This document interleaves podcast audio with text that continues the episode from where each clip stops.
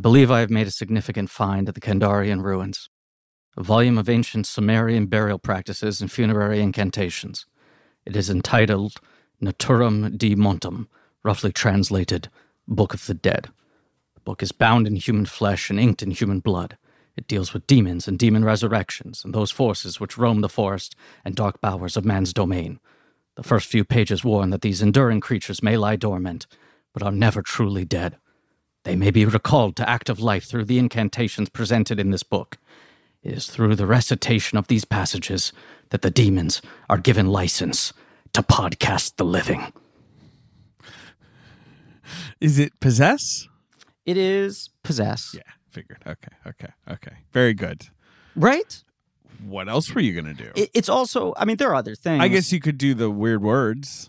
The the, like. Uh, well, I was the- thinking that there's also the Linda singing like we're going to Or, podcast or you." the you could do the cards. yes, That would be fun, actually. Actually, lots of great lines in The Evil Dead. I take it back. there is. But here's the thing that I uh, forgot uh, watching this movie for the first time in a long time. A movie I was very obsessed with when I was a teenager and just I, I had not seen in so long.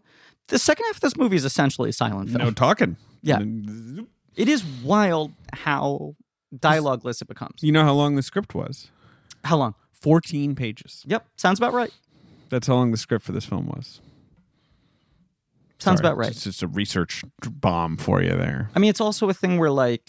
I I mean, uh, we got uh, JJ did some uh, t- talk about an archaeologist going in and excavating the ruins and finding the Book of the Dead. Yeah. Uh, JJ and Nick, our researchers, found a lot of stuff for this, but uh, this is one of those movies. This is such a canonical text of like modern cult cinema, right? And is also one of these movies that is at the beginning of like every single person, not not the very beginning, but is in the early stages. Halloween is maybe an earlier example No, of no, this. go on. Every single person who worked on this movie kind of has an identity based in I tell the stories about what it was like working on The Evil Dead, I, right? I, I actually, and we're, this isn't maybe an odd start to this episode, but yes, I, I was sort of commiserating with JJ because I was, I know this must be one of those things where there's so many half truths Yes. and weird this legends. is my exact point. about the making of this movie because this one guy who's like, "Yeah, I held the boom mic. I, it was crazy." JJ's you know, very Yeah. good at what he does. well. and is He very he's, thorough. he really worked to. He was like the Wikipedia page is shockingly inaccurate. It's like, insane. Yeah, yeah, yeah. But also, I was watching, I was digging into special features, and this is one of the most famously re released double, dipple, uh, tr- quadruple, quintuple dipped. Mm. many discs, many right. yeah, yeah, scattered yeah. special features. I've now, I now think I own four different versions of this movie, Right, this eighty-five minute you Right. know, micro budget movie, which I've yeah. been stocking up on them recently, trying to get more comprehensive special features for the sake of this episode. But within like one featurette on the same edition, three people will contradict each other. right, right. So you know, all this it was to a say, long time this movie, Well, and it's ago. like everything in, about it becomes urban legend. But it is one of those things where you're like 14 pages. I think it was supposed to be six weeks of filming. It became 12. Okay, yeah, it was, it was It eleven doubled. or twelve, Right. And it, the budget was ostensibly 150. And then, depending on who you believe, it either went up to 350 or 500. yeah 375 is a number i Right. see but but don't you think it's also it's just like and you're saying this i'm just like Yeah. it was a a weird trying shoot everyone was doing a million things and Yeah. like then 20 years on you're kind of like you just are gonna sort of inflate some of it in your mind of, Of like, course. everyone lost their hearing or I, Right. am trying to think of some and that, that's not true but you know like Absolutely. Yes. uh, we were eating three day old sandwiches we took out of Right. a garbage can you know whatever the, the, just the legend of there's these so many indie stories shoots. like that and and and that all the stories are based in like in some ways they were surprisingly professional and the shoot was so much better organized than you would imagine Right. for this that kind this of movie exists is uh, Right. is miraculous and they were right. just like th- i was watching interviews with the actresses where they were like it was surprising when we showed up to set that they had like scripts printed they had the sides every day they had proper contracts figured out like in some senses they were very professional about things and in other senses it was total chaos and eh, there are people who worked on this movie who went on to have other careers. There are people who have sort of made their careers off of being Right, involved in just- this movie right. yeah uh, and everyone is constantly sharing these stories and going to conventions and doing retrospectives and interviews and oral histories. So there are just so many accounts of this film, uh, uh, a film called The Evil Dead, the evil dead which you got to give it credit right off the bat. Pretty fucking great title. which is hilarious because they did not like the title. And it was like a pretty last minute. It was supposed to be the Book of the Dead, for Right. Most of its life, but in that sort of like William Castle, like you know, uh, uh, Roger Corman sort of school of like, what are three words you can put on a poster that like I can sell? There's there's such a beautiful simplicity to the Evil Dead. I think Oh, it was it's such a good fucking- title. It's so Such a good incredible. title. And not only is it like such a good title, but it also feels like a pretty good representation of what this movie is. Yeah. Like there are obviously a lot of movies with possession and with demons and with like fucking spirits fucking with people and whatever. But I'm like, how would you describe the forces in the movie? And you're like, they're like evil dead. Pretty much. they're dead. and They're evil. They're evil. They're dead. They're evil.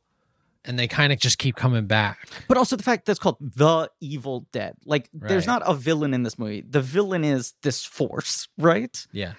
God, this movie is really good. It it is really good. It seems like in a I mean I don't know why I didn't know this that you are deep on this movie or were at one point Yeah, in your life. I look, the second I started rewatching this last night, I was like, I think this was kind of my Halloween at the time. Mm-hmm. The way you talk about your relationship to Halloween, and I'd sort of forgotten it because I hadn't watched it in so long, but I think this trilogy really functioned that way for me. And this Mm-hmm. movie perhaps was the first time that sort of primal horror film gripped me in that kind of way. but it's got it's got everything you like. It's Well- got practical effects. the Look- later ones have got a lot of humor. that's why It's Evil got- Dead 2 right, is right. like Well, obviously, perfect, that's the- like, right, pantheon movie for me because it's, Ah, it's I mean all I of love it. Evil Dead. It's too. all of it. I mean, yeah. I love Evil Dead One. Yeah. I have only seen Army of Darkness once or twice. That one I actually don't know that well, but Yeah. uh, but I you know I I love the Evil Dead. I love it, but I you know, I'm not like you know I it was it was not my I Halloween. think I guess I Yeah. rate Evil Dead 2 so highly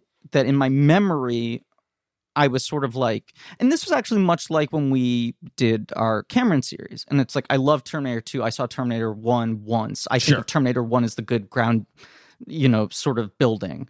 Uh, and then watching Terminator 2 as a slightly more adult person, or Terminator 1 as a slightly more adult person, I'm like, oh, I appreciate the viciousness of this. yeah I think I watched Evil Dead 1. Like I rented it from the video store knowing like and now next week I get to watch Evil Dead 2. That's the one that everyone tells me rips. But I was surprised by how much more gripped I was by Evil Dead 1 and how how much it sort of like burrowed into me. But I haven't watched it in a long time. Look, this is Blank Check with Griffin and David. I'm It Griffin. is. I'm David. It's a podcast about filmographies, It directors who is. have massive success early on in their careers and are given a series of blank checks to make whatever crazy passion projects they want. And sometimes those checks clear, and sometimes they bounce, baby. all true. And this is uh, this is one of those ones that, inevitable, right? Since we started the show, We talk about directors being inevitable, and people go, they say so many people are inevitable. We'll never get to them. Campion and Raimi were two high ups on the inevitable list. absolutely, And they were always our plan for the beginning of 2022. We flipped them because of Doctor Strange getting pushed back. But say his full name. Sam Raimi. I wonder if he's a Samuel. Samuel Raimi. Samuel M. Raimi. Samuel M. Raimi. Don't know And what the M stands. I for. believe the name of this miniseries is Podcast Me to Hell. I got no beef with it. I just think we should at least Talk through the other options. salute some fallen soldiers, right? look, I, I put a valiant effort no, you behind didn't. Pod Me of Darkcast. No, you didn't. You I didn't did. put it- I wanted you it. said it once. I, I and did then not when- say it once. I said it multiple No, times. And then when Ben protested that our suggestions were not sweaty enough, you were like, "I said pod me of darkness." Like you already Darkcast, mangled please. it. Like Show you- some you- respect. no, no, I'm saying you didn't even get it right. well, the it takes a second couple times. time. sure. I'm sorry. That's the process. Uh-huh. Uh You did throw out pod me of darkcast. Right. Ben threw out Um, one that was really good. Do you want to repeat it, Ben? Do you remember? Oh, yeah, absolutely. It was uh, Potterman 3 cast. Uh, yeah, really, really good. Uh, I remember it being Spider Pod 3 cast. I remember it being that. Oh, that sweaty. Spider Pod Man three. I don't even know. Spider Pod three The cast. thing I remember distinctively is that The thing I remember is that you put cast after three, which Yeah. there's nothing after three in A the Galaxy Brain regular Tape. title, right. right? I mean, yeah. you're changing three the is whole the sort end. of like right Uh, the calculus of how we come up with these titles. Yeah. a- I think I threw out a simple podcast. I threw out for love of the podcast For Be pod of funny. the for for pot of the for love part of Ca- the cast. um yeah you Drag know Me to Hell is just such a, a Hall of Fame title. It truly is, I think. like just as a title Yeah. of a film yeah i right. agree So more than anything else, I kind of want to salute that title. uh We talk about Evil Dead being a good title, and it is. And It and obviously is. Evil Dead 2 Dead by Dawn, Dead by Dawn's an incredible subtitle. it is But Drag Me to Hell was just like seeing that on a fucking poster, hearing the announcement, Sam Raimi's going back to horror. His movie's called Drag Me to Hell. uh so exciting. podcast me to hell i'm sorry i, I think already it's forgot. Podcast Me to Hell. great that's what it's called it's Okay. decided Kerplunk. put in a yeah like Stamp. a, right Let's- some kind of a let's add sound in effect some there stamp sound effects, Ben. I'm I'm taking a stamp. I'm Got putting it. it. on the ink pad. Sure. anyway i've been looking for ages about what, whatever this movie was You've been Possible. searching in the Kandarian yeah ruins. i could have yeah exactly Well, you know, uh, guys, uh, Yes. I mean, we shouldn't spend too much time on this, but I, I did find this old tape player in the woods recently. Ben was going through uh, the boneyard, also known as the mausoleum. Or no, this is this is your childhood home in Jersey, where the jeans were buried. Y- Well, I yeah, I mean, I was I, I happened upon th- some woods and I found uh, an old tape player, and I thought maybe uh, we could just quickly. uh, I don't know. Play it on the pod. Is that, Look, is that I- I a don't- wild idea? I don't love sidebars on this podcast. I like to stay focused on the movie at hand, and I don't see how this has anything to do with the film we're talking about today. But yes, I will allow it briefly if you want to play this tape. Okay, here, here I am. Okay, I've got the tape. I hit Oh play. Jesus! Okay, wait. So it's not even a file on your computer. This is a reel to reel. You Yeah, yeah. I'll just get the tape queued up here on the player and play. Maledicta Nova Ministeria Prima Okay, that doesn't Nulla um, sound like English. no, it doesn't. I'm hearing you- some buzzing right now, sort of a head crushing feeling. Like a Yeah. truck is driving through the room. Ulam A little bit. A little bit of that. Hmm. Okay, Good I'm- vibes. I'm, sort of wondering if that wasn't a good idea, actually. I don't know. I feel great. Uh, you guys always have eyes that are bleeding black mud, right? Yeah, that's so. That's it. We're just we're done with that sidebar, and we can move on with the rest of our episode, uh, right? Yeah, I of mean, I course. I think there's no reason we need to acknowledge this ever again. I don't think it will come back to haunt us. um, but but this is this is one of those incredibly famous debut film stories in so many ways, right? Absolutely. It's it's it, this is the the kind of legend. So like you say, some people hear the Spielberg legend of like that kid just kind of conned his way onto a back lot, Mm-hmm. Right. and sat in an empty office and started taking meetings. And Yes. like you know, uh, with with Raimi, it's like yeah, him and his friends went in the woods. And they made like one of the most iconic movies, horror movies ever. Like I think that's so much of the the I, can do that. the legendary status of the movie. Yes, is that is the like they just did it. yeah, it's just they him just and his said, friends. in the "Let's make a woods." movie. Yeah. Who do I have? What do we have at our disposal?" And then one of the special features I was watching that was, I think, from 2006. That was like a lot of people involved with the movie, but also Edgar Wright and Eli Roth and a lot of the sort of children of the Evil Dead. Right. That class of filmmakers talk about this movie. Um, uh, uh, Joe Bob Briggs. Mm-hmm. Horror film sort of historian was was sort of saying like I think he was the one who said this that like eh, you see so many of these types of movies where it's like a bunch of film loving kids got together in the woods with a shoestring budget and they figured something out. And he was like, This was the first time I'd seen one of these movies that didn't feel like it was written to the limitations. Right, right. Because even to this day, Yeah. I'll see a really good horror movie. Yes. But you definitely you have that thing in the back of your head saying like this person wrote a 1 million dollar script. Right. And they wrote it in this genre because they knew it's a genre you can raise a million dollars, Right. you know, like horror, you know, like I don't think that's cynical. No, no. I don't have a problem, but like you Not at all. do, you do sort of right. You're like, you- right, this is set in a house, or right, this is Right. You know, right, it's something like that. Yeah. And like you know, uh, uh, Rob Tapper, uh, Raimi's regular partner, producing partner, especially for these early films, uh, Renaissance films, Renaissance pictures, um, was sort of saying that that it was like Raimi was, you know, when he was starting out, I mean, he, he's obviously from this sort of Super 8 generation, right? And then as he's growing up, is more seriously making films with his friends and everybody. But that, like, horror was not the thing that he was developing, that he was more into comedy and drama. And that they had made this short film within the woods that got some traction, and they immediately realized this thing that many, if not most, young filmmakers realize you can always sort of get a horror movie financed within a certain budget. it's one of those things that is just endlessly sellable. look, we got a lot of context that I Yes. want to give you. Um, then I'm sure you have some for me as But well. all of that to Oh, yes. say, it is incredible when they sit down and there's this strategically minded, like, we're writing a movie that we know can get made and that we know we can make within a limited budget. It's our friends. They're in a cabin in the woods. It's contained, all this sort of shit. That then this film is loaded with so many fucking ideas. sure, that's true. To, yeah, almost too many. Yeah, absolutely. Right. Not that That's I mind. The weird contradictory nature to this movie is like he just went off and did it, but also what he did is insane Hmm. and feels like is not desperado, you know? no, right. Or, you know, yeah, Oh. or El that's the- Mariachi, I'm sorry. El, Yes. El- El Yeah. Mariachi. I'm trying to. That's another one like that. It's the, not the Blair legend Witch with Project. It's not Blair Witch Project, but forget the Blair Witch Project, of course, because they it's don't not Slacker, slacker. Clerks. I mean all these obvious Yeah, right, yeah, yeah, right, right, right. Yeah, the, my me and my friends just made this right. Right. With El Mariachi, you have the he likes you know sold his blood. Yes. or you know like they, they they'll get the lore of like. Right.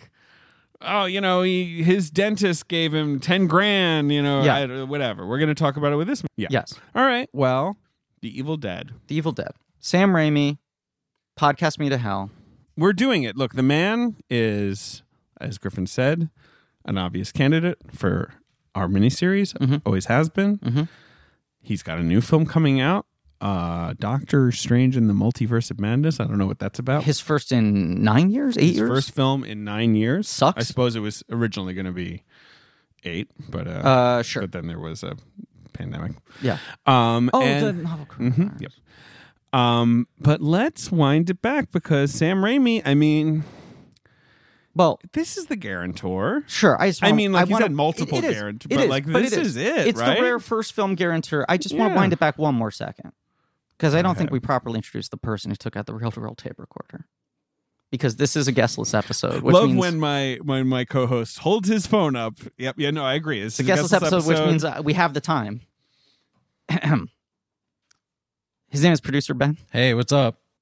but he also goes by some other names: Purduer Ben, the Ben Deucer, the Poet Laureate, the Meat Lover, the Tiebreaker, the Fart Detective, our finest film critic, the Peeper, Birthday Benny, Hello Fennel, not Professor Crispy, the Fuckmaster, No. Dirt Bike Benny, White Hot Benny, Soaking Wet Benny, the Haas, Mr. Positive, Mr. Hosiv, close personal friend of Dan Lewis, the voice of reason, Santa Haas, the commish, Wishful Ben, Hosleywood. He has also graduated to a series of different titles over the course of several miniseries, such as producer Ben Kenobi, Kylo Ben, Ben Knight Shyamalan, Ben Sate, Say Benything, dot, dot, dot, Ailey Benz with a dollar sign, War Haas, Purdue Bane, Ben 19 the Fennel Maker, Robo Haas, Benglish, Mr. Ben Okay. Credible, Eat Drink Ben Hosley, Okay. Beetle Vape Juice, The Hosley, Public Benemies, Hosco of the Ditch of the Jersey, Stop Making Bens with a Z, Wait, whoa, Haas, whoa, Pig whoa. in the City, Ben Hosley met Sally, dot, No, dot, no, dot, no, The no. Secret Life of Benz with a Z, Slow down. The Great Mouse Fart Detect, The Hosbreak Kid, Ben's in the Haas with two Z's, Ben Skate from New Haas, and Bronco Benny. I just wanted you to slow down for the last because I don't know them as well. But no, no, it's okay. It's okay. No, I we got don't him, I need to. got Yeah, him, I we're- got we're- him. Yeah. Hosaka No. of the Ditch of No, it was the just so, Jersey. so. Wait, so wait. So Carpenter is Ben Skate from New Haas. yeah. I feel Singleton like I- is I, want. I Ben's want in the another, Haas. Look, all these are up for revision. yeah, I want another swing at the Carpenter. we can do a lot better. We've than maybe that. been getting Yeah. a little lazy with the But but but, end- but Bronco Benny. That's for what Campion? Lawson oh, no, said, I which I know. think was just good. want to because I feel like it give was it a little moment in the sun. Bronco Benny just feels like the best one. I, I, he, ben is mythical in a Bronco Henry type way. Wow. Wow. Bronco Benny, I can't. I, I, mean, agree. I'm. I'm, He's here with us I'm today. is here. with us, I, yeah. I'm. I'm mythical. yeah. Uh, I'm excited to talk about this movie. A lot of chains in this movie. And so you're saying that that, that real world tape recorder, which include chanting in a language I didn't understand, you're Yeah. saying that that was announcing a new miniseries that was just asserting what we already know that this is a new miniseries. Yep. yep. Okay, so that's Seems- normal and that seems shouldn't totally cause any normal problems. and Okay. whatever. We're And just nothing gonna. else will happen. Nothing else will happen. no, I don't Yeah. think so. Nothing will be awoken. No, nothing will be awoken. Uh, I agree that this is not the only instance of this, but this is a rare instance within our show where the first film is absolutely unequivocally a guarantor. because Yeah. Yeah. Uh, And it, it, it has a bit of an odd journey to getting there because this movie has a very slow burn in terms but, of but release. nonetheless, Nonetheless, it it's is. the calling card, It but is. it's also the you know, and again, again, he has other, you know, like movies that sort of leap him further up the ladder or Right, whatever. he- I he- guess he graduates- Kind of they're always different levels. this, in a way. um, I mean, I think there is an escalation with the three Ash movies. I think Yeah. Simple Plan takes him to a different level by his own admission of just sort of Yeah. like you've graduated to showing you're not a bag of tricks filmmaker. yeah. And then Spider Man obviously takes him to another that's level, but a right, level right. that's sort of. I guess my been que- odd for in him. my Yeah. head, I'm like, why does he get Spider Man? But you know what? We'll get to that. We'll get to it, but he- but here's the thing: like, eh, just before we dig into the context of him, that is another reason he's fascinating. Is he is one of these guys? We were just sort of talking about this right before we recorded, who really became like a cult filmmaker in a modern way, Mm-hmm. not just in that his films had this big sort of cult following behind them, but that he was viewed as this like folk hero. That everyone who worked on his movies, people memorized the names of like who the model makers are. You know, there's a little bit of that in Carpenter's career, certainly. there is. And we were saying like uh, uh, that Kevin Smith, someone who will never appear on this Mm-hmm. podcast, has that as well. You know, where there's like the stories about the film getting made, all of the collaborators, everyone involved in them becomes a Comic Con sort of like No, no, yeah, perennial yeah. figure, all of that. And I 100%. also think Raimi is someone who benefits from the early days of uh, the internet and comic book store culture. Where Yeah, but- people were just like, it's like the record store, like, you know who's really fucking cool is Sam Raimi. Um, agree with all that. But even be- before the internet, you know, the Fangorias and Yes. you know all that, like the the horror cult circuit Yes. of the eighties and nineties. People feel kind of a king of personally that. invested in yes. Yeah, they, him. they're rooting for him in a and way. oh, I know his brothers and how Yeah, Ted's they in collaborate his and the movies, Bruce I've- relationship. And Bruce is like the original king of the Comic Con. Bruce, the you know, and then like The car, his car's always Right. in it. The, fake Shem, the all car- the little like all Raimi that lore. shit. Yeah, that feels like he's at the beginning of a thing, if not the first. Right? Mhm. He's in the early days of a thing that's now become much more of a thing, which is like you watch an Edgar Wright movie looking out for the Cornetto rapper or whatever. You know, right. you understand who his old friends are that he's bringing back and like uh Raimi that that builds around him in the early days yeah and and has persisted All right, let's do. s- I have things Yeah. to say Yes. about this. But Open up the let's dossier. do. Let's okay. Look, and by the way um JJ and Nick usually send us a dossier as like a Google Drive link but this time it is uh, a hard copy bound in human flesh of course, and it's talking to me. Yeah. and I'm gonna draw it for you. Uh, I- I'm acting like I'm possessed. it's very funny it's a good performance Five Sam comedy Raimi, points. Mm-hmm. born in Royal Oaks, Michigan. We all know it. Yep. We love it. We've all been no, Royal. Sorry, Royal Oak, Michigan. which oh yes is we all know it we all love like it a Detroit suburb. He's from Detroit. Um, he's Jewish. love Gotta it stand. love it Uh, his parents are. I think his mom owned a lingerie store. Like they're like local sh- shop owners. is he Jewish and Italian Jews, man. just straight up Jews love it Jews from Russia and Hungary, conservative Jews. Wow, You know, okay. conservative meaning the sort Yeah, of yeah. you know the kind of Judaism they practice, not their politics. Um, and like like you said. You know, like these movie brats. He's a little eight millimeter kid. They're he's like Super watching 8 kids, movies. yes. Like his dad's taking him to the Right. cinema. He says "Fantastic Voyage." I think was one of the first Yeah. ones for him. Like His older brother Ivan becomes a doctor, but writes a lot of the stuff with him. Mm-hmm. And then uh, you have Ted Raimi, his younger brother, who's an actor who's in. lots yes, of there's a things and many third other brother things. who I will talk about as well. Um, Fourth brother, you mean? right, well, y- y- Oh, oh, third brother. third brother of Sam. Fourth boy. Yeah. Uh, yes. Um, likes movies, loves television. Uh, also crucial, I think, to all these guys because you're Mm-hmm. Absolutely. watching the reruns of old movies on TV, which is a new thing in the 50s. He's But also, watching like the big Saturday movie and all these. but right. also, he loves the Three Stooges, which he's obsessed Huge. with and is sort of Humongous. a big influence part on of his him. entire filmography. Uh, I think everyone on the Evil Dead in all these books talks about how he would like reference evil uh, Three Stooges sketches, Yeah. right? Like about visuals, stuff like that. yeah. Where are you on the Three Stooges, by the way? I feel like we've Look. united on this where we're both kind of like I've only seen in, you know little bits. Yeah. yeah. I, I I feel like there are. No beef with them. I Same. don't want them beating me Same. up. I feel like Don't there make me are. go over there and whack you upside your head and then poke you in your And- eyes, and- David. Right, make my eyes cross or whatever, and go like, "Roar." yeah. I go feel on. like there's certainly a type of person who thumbs their nose at the Three Stooges and goes like, "They're not intellectuals." They're not. know? They're no Laurel Marx and Brothers, Hardy. they're or no Laurel Marx and Hardy, Brothers. right. Yeah. you right know. Mm-hmm. that there's that sort of like divide i have never really been into them but i also have no judgment of it whatsoever and i will say I, like i've watched a lot more marx brothers than i have three stooges three stooges would be in circulation when we were kids I guess so. it is weird to think that we were like of the last generation where there just wasn't that much children's television where sometimes yeah, you'd it be might like be on. there was an hour of three stooges on some deep channel guess so. I, I never watched a lot of it, but I was like No. familiar with them. I, I've certainly seen some of it. Uh, Well, I have news for you both. I love the Three Stooges, What and I've watched them a the most out of surprise. all of the other What- groups what you've a surprise. referenced. Sure. They Who's your rule. guy? Okay, it's Curly. Okay. because Curly is like kind of like lovable. He's like the least mean one. That's Mm-hmm. Yeah. why I always liked him, and he's just kind of like goofy and He's the one who's like. "Nyeh, nyeh, nyeh." yep. Right, yeah, and he yeah, does a great move sometimes where he Certainly. he does spins around on the spin floor around. and I he know gets about too that, excited.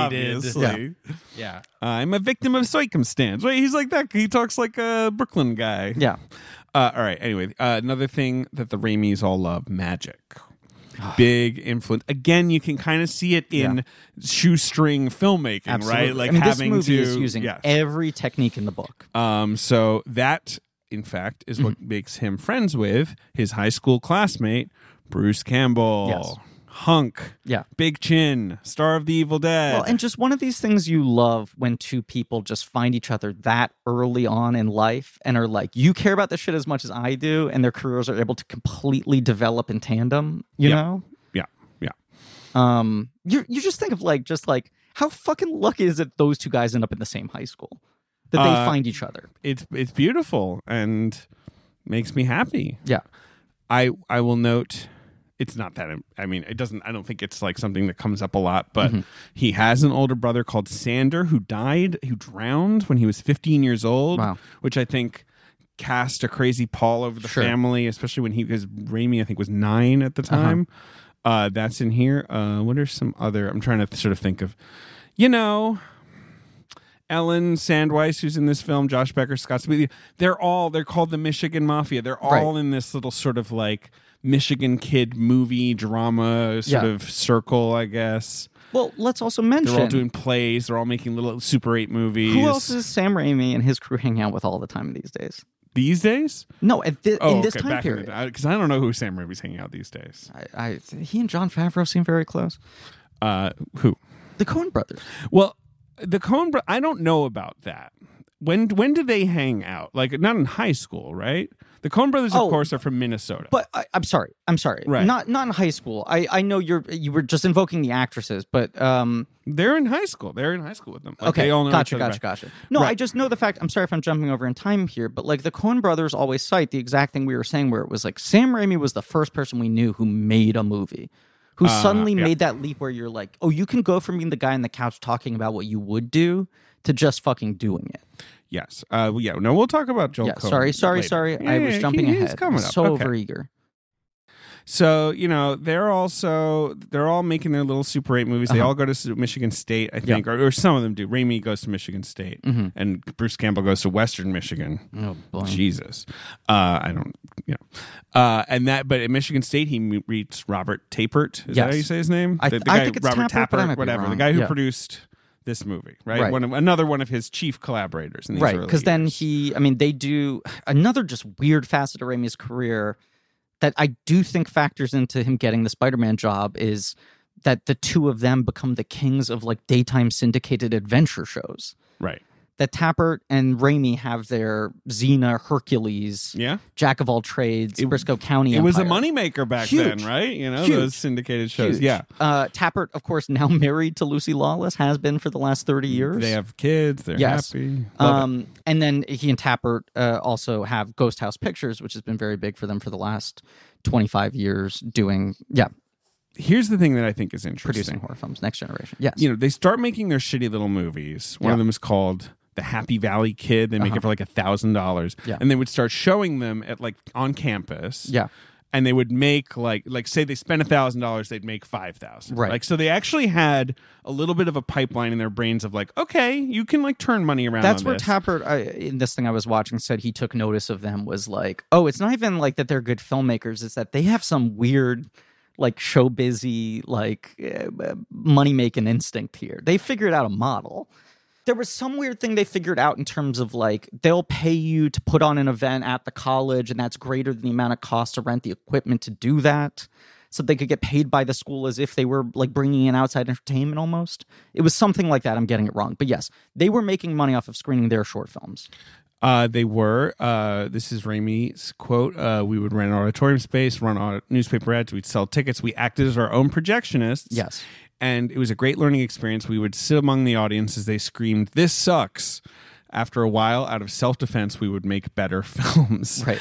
Uh, but the thing that uh, Tim Philo, who I think is the DP, I think that's how you say his Yes. name, uh, on Evil Dead says is when you project the movie out of a Super 8 um, projector, Mm-hmm. you have to keep he this is how he puts it. You have your hand on the control trying to keep the sound in sync. You're doing a mix on the spot. So like basically like every time you basically have to manually project the movie. Yeah.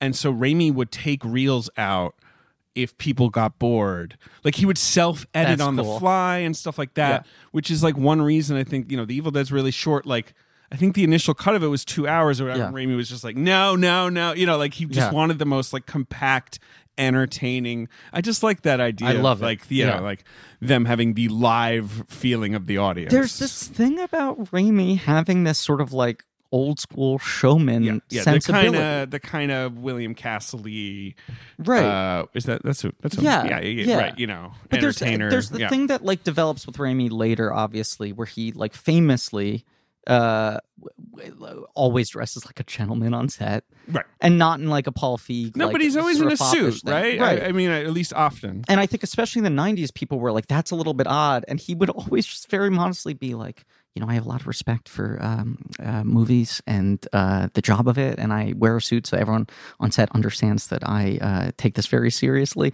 Like, not in a self serious way, but in a like, I want to pay respect to the art form and the audience that we're making the movies for. I'm realizing I don't really know what he sounds like. He sounds like that. I- yeah, he's, he's, like, just kind of very- nerdy and quiet. I mean, my my I think I've said this on the podcast before, but he did one of those Directors Guild podcasts Yeah. where the directors interview each other after Yeah. screening of a movie. Great, great podcast. Um, Recently, Joel Cohen and Guillermo del Toro, by the way, was a really good one. Yes. um, um, they have great episodes all So the time. he and Favreau are weirdly close. I Sure. think I think Favreau's like uh, kind of gone to him as a guru a number of times in his career as he's sort of scaled up to Very bigger logical. movies. Yeah. And he did one after Lion King and Raimi was moderating the Q&A. And Raimi like makes jokes. Like he has bits that are clearly prepped, but he's so low key in how he delivers them. And he goes like, uh, um, "John, I I remember uh, when the first Iron Man came out. Um, I took my uh, daughter to see it, and she uh, turned to me at the end of the movie, and she said, uh, "Dad, uh, they did it. Um, they uh, uh, finally made a good superhero picture." right, and everyone's sort of like, "Oh, he's not talking. Oh, that was a joke. Like, like that. That's the energy." His daughter's Okay. shitting on Spider Man. yeah, yeah, yeah, yeah, yeah. No, I mean, I get it. I get it. Yeah. Uh, okay. Uh, Yeah, I guess like because like someone like Zemeckis or whatever, I'm like, oh, I know what his. You know, I've Yes. seen enough Talking Heads, and I Yeah. know his energy. But I'm realizing, Raimi is literally quiet, okay, and then good for him. right? And I think it's very focused. And then all the shit I was Very watching, Midwestern, it sounds like. Yes. but not in the garrulous sort of Chicago. You no, know. but also not mysterious, not self serious, you know? It, like very respectful. And Tapper had a thing he said where he was like 98% of the time, Raimi is like the sweetest, gentlest, kindest, funniest, most sort of like uh, avuncular guy to everyone on set. Mm-hmm. And 2% of the time, he can get very like brisk and sort of like focused and stern. And when he's doing that, it's because he feels like there's not enough respect being shown, not to him, but to the amount of work other people everyone's are putting working towards the so movie. hard, right? Right, That's the sort of whole thing with him. And it's the suit thing as well of just like, we need to pay respect to the seriousness of this art form and also the audience we're making this for eventually. That's where like the weird editing on the fly thing comes into play for me. I- In my mind, is that like, he's like, our primary responsibility is to entertain the audience. He has his own identity, he has his own fingerprints. He's trying to make individualistic films. But it's like, if the audience doesn't like it, I failed. I don't think he's one of these like they didn't get it. No, he's right. He's not chip on his shoulder about that. Right. Right. Okay. Trying to see what else. Uh, Bruce Campbell Mm-hmm. works as a gopher for Vern Noble. Sorry, yeah, works as a gopher for Vern Nobles, who was a famous gopher for George Stevens, and Okay. teaches him like the lore of the gopher. You know, like mean- you know, always have a rag, always have a book, like run everywhere you go, like all that stuff. right? Campbell Like- is is it's the same as the fucking um uh why the, Jesus Christ Bill Paxton. Mhm. Where I'm like, these guys loved movies so much that even though they clearly wanted to be movie stars and had leading man looks and got there, when they started out, they're like, yeah, I'll fucking paint the models. I'll like Yeah, yeah, scrub yeah. this down. I'll lift the equipment. Like they actually spent time in crews, not just because they were trying to get their foot in the door, but also like they love everything about movies. Mm-hmm. They're not just guys who like love movie stars and the idea of being the dude. And they talk about in this like Campbell was like such a key player in this movie, not just obviously in its development and being the main actor on screen most of the time, but they're like, he was producing. He was the guy who had to put the contact lenses in for all the deadites. Like, he was moving equipment. He was like doing everything, you know? And then to also maintain this incredibly high wire performance the whole time. I have to imagine there's going to be lots of Bruce Campbell stories Yes. f- over these episodes because the man writes books and tells Yes. stories and is a you know A, a thing I a had great com- relator of anecdotes. a thing I'd completely forgotten until he reminded me. John Hodgman. John Hodgman was Bruce Campbell's editor. That was kind of Hodgman's big entry point into the literary world. Was Uh, Bruce Campbell's books, which sold disproportionately well, and it was this Especially moment if Chins could kill that, that Right. first one, yeah. in the '90s when like online, the internet was starting to make uh, these fandoms that had existed in real life all congregate together, so they were louder and more visible. That book sold so much better than like celebrity memoirs from much bigger stars, where Hollywood started being like oh, is like a cult following is that's still a following. If it has that many people behind it, he's actually famous and well liked. You know?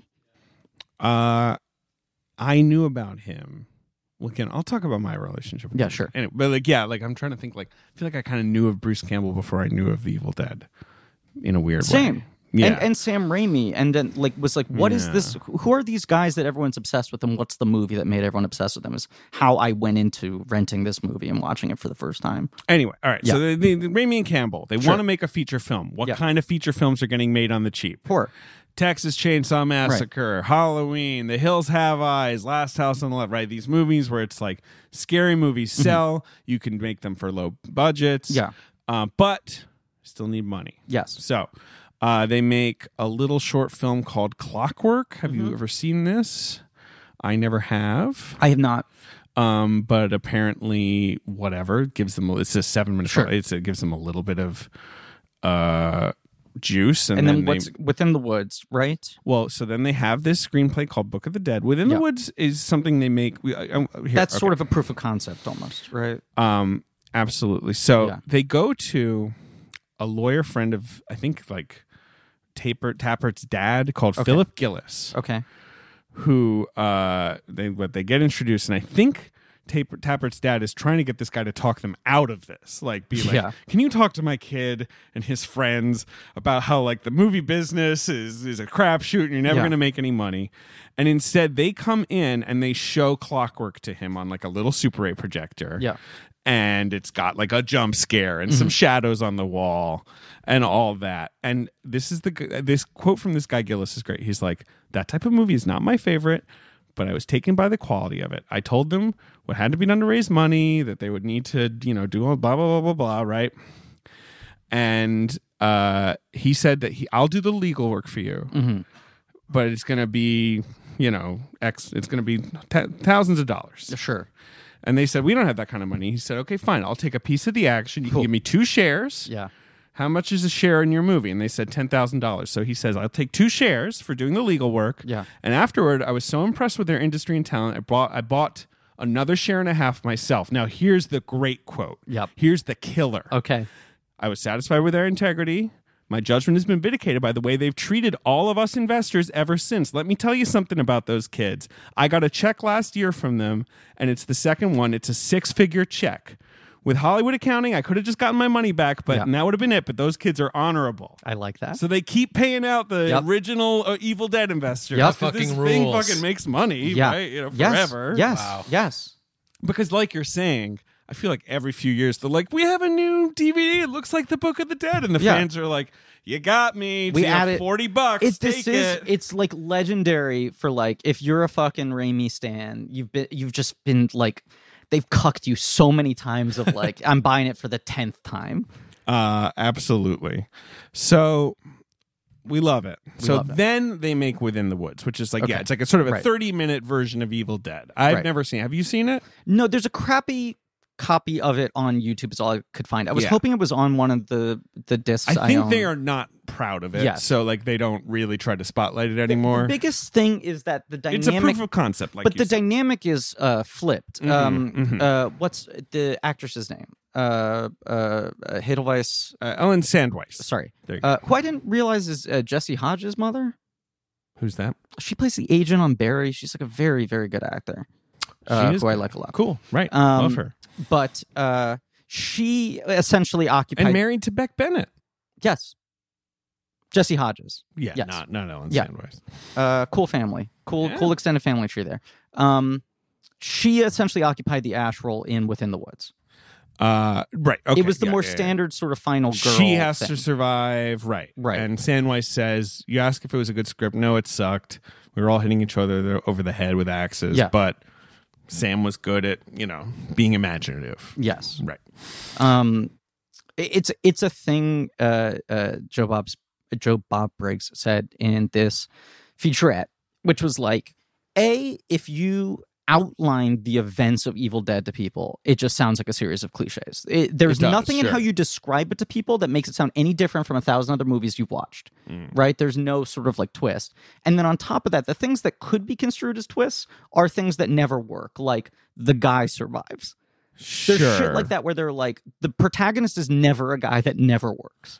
yeah that's that's true that's Right. a good point yes, and then this Edgar is the Wright rare- had this line where he was like, most horror movies follow the format of them getting picked off one by one. of course right And in Evil Dead, Do essentially, inventive kills for Right. every you know all that yeah Evil Dead, essentially halfway through, he's the only one left. And instead of it being people getting picked off, it's him getting picked on, right is what Wright said, which I thought was a really good way of expressing what's Yeah. so unique to this movie. The second half of the movie is just everyone fucking with him.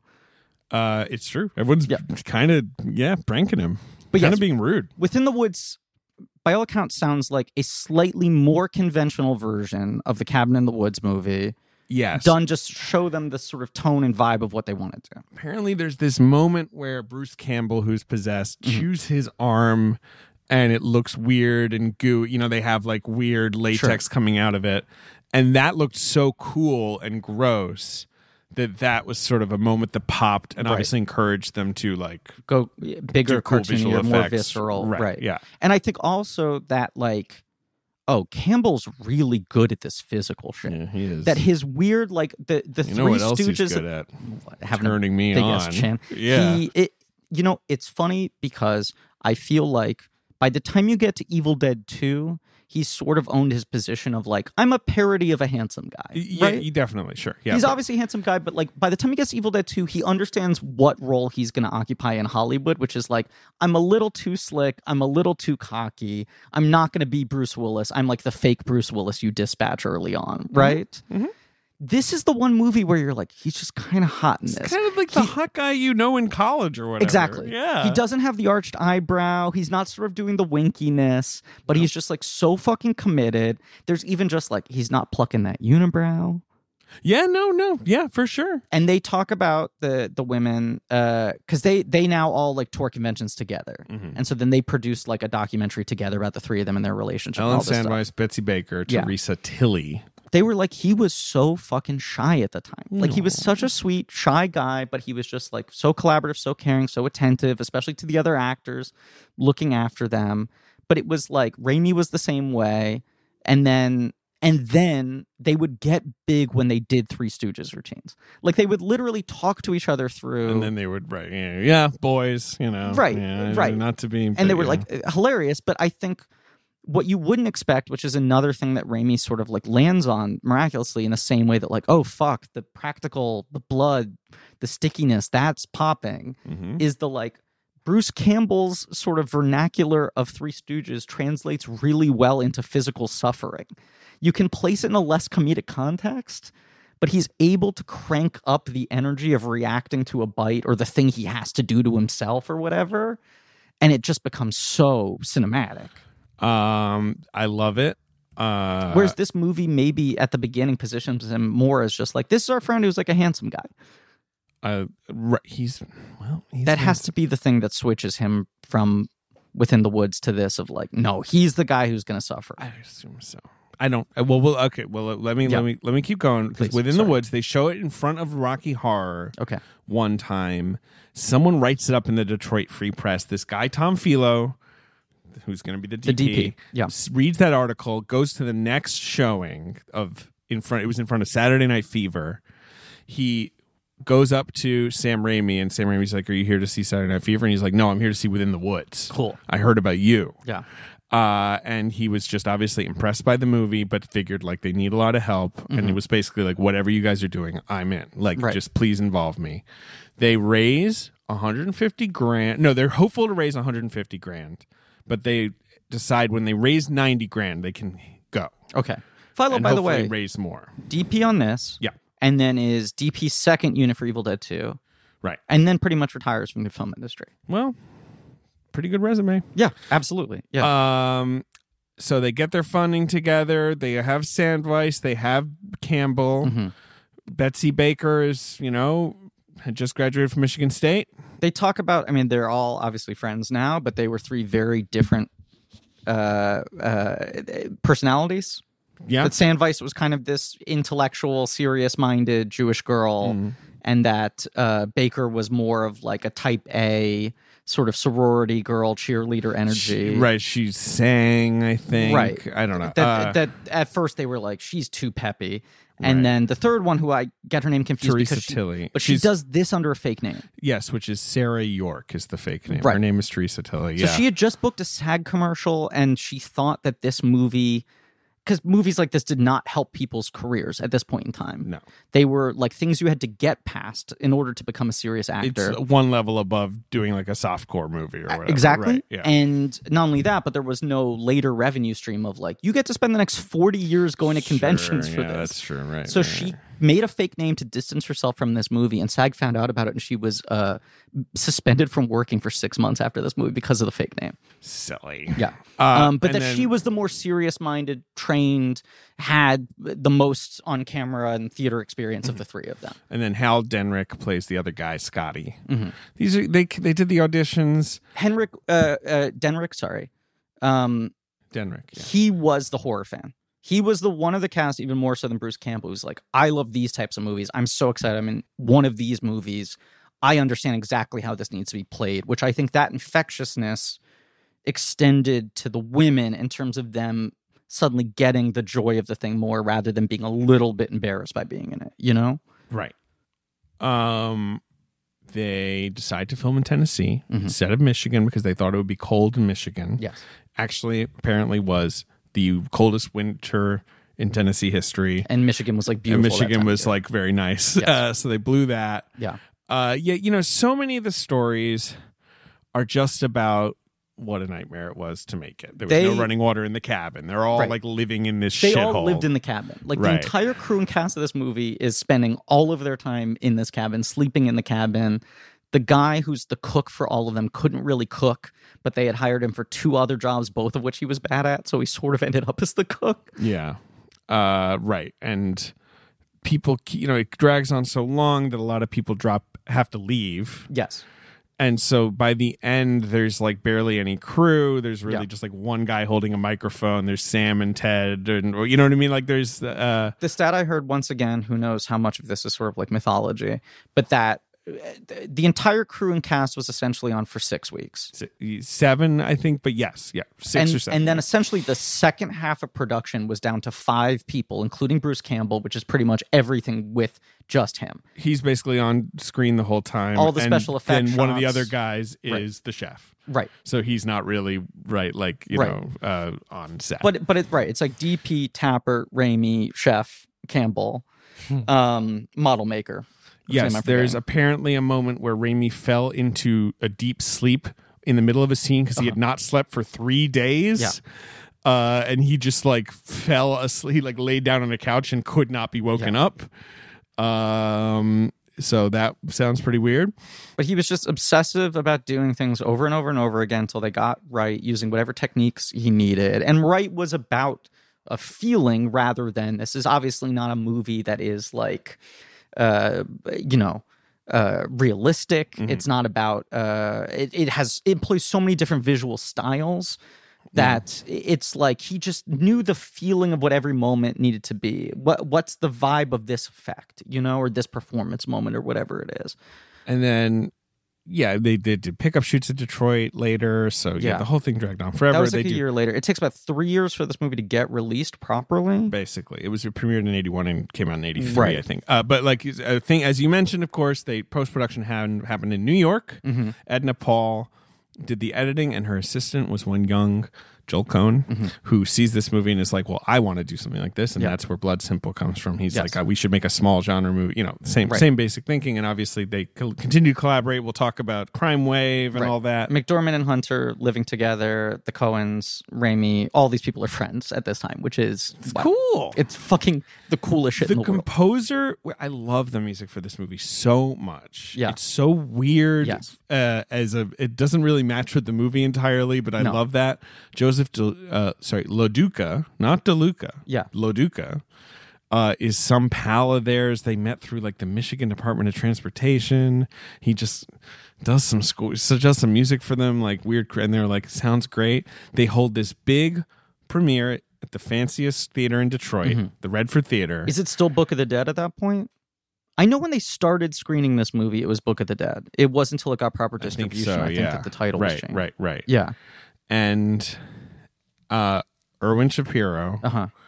sees it and it's like, I'm gonna take this to Cannes to the marketplace, Right, not to the right. festival.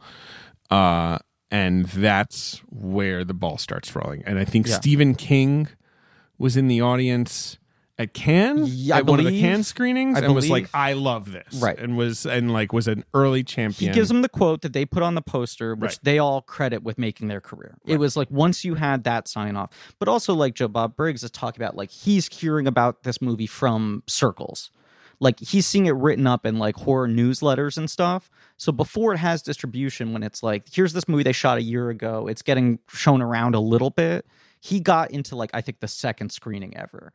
So then once he does that, he becomes another guy sort of blowing the trumpet for But this movie. Uh, New Line distributes it eventually, like Yeah. early New Line. But I mean, so much. One, this movie is a video hit more than they anything, all talk right? about it was like it made a little bit of impact in theaters. It made like a few million dollars. there had been a couple years, I think it was almost like paranormal activity, where it's like, why is this thing on a shelf? Horror fans want to see this. But then when it came out in theaters, yeah, it made a few million dollars and then like exploded on video almost immediately. yes, and so it's one of those early video hits. And I look, Video nasty. I have to acknowledge that I grew up in Britain. Yes. Thank you. And uh, I'm sorry, what?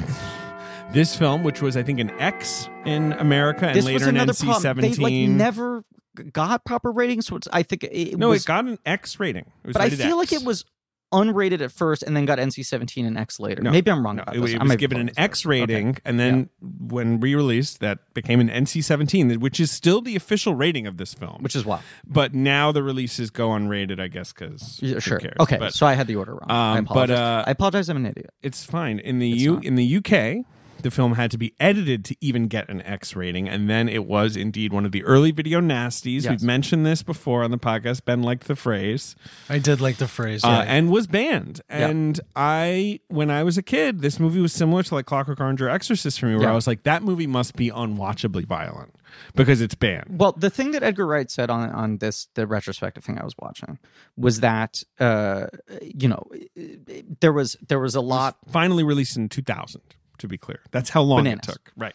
the ratings board was very tight and in place for theatrical and there was Yes. not really any oversight of videos Right. so when it played in cinemas in the uk it was heavily edited and then when they put it out on video as was often the case with a lot of these horror movies at the time there was no oversight there so they put out the american cut Right. so then the cut on video was the exact cut that had been banned And it becomes this thing of like your kids can just Right. go to the store and Right. get this filth and watch Yes. it without you even knowing Right. about it, you know, all that stuff. right Because some of the stuff they ban is like Cannibal Holocaust, but then other stuff you're like, wait, this movie is barely vi-" like it just Right. like took on some weird legend of its own because of a scene maybe or Right. like like uh there's Nazism or you know like there's some like Sure. theme that freaked people out. Yeah.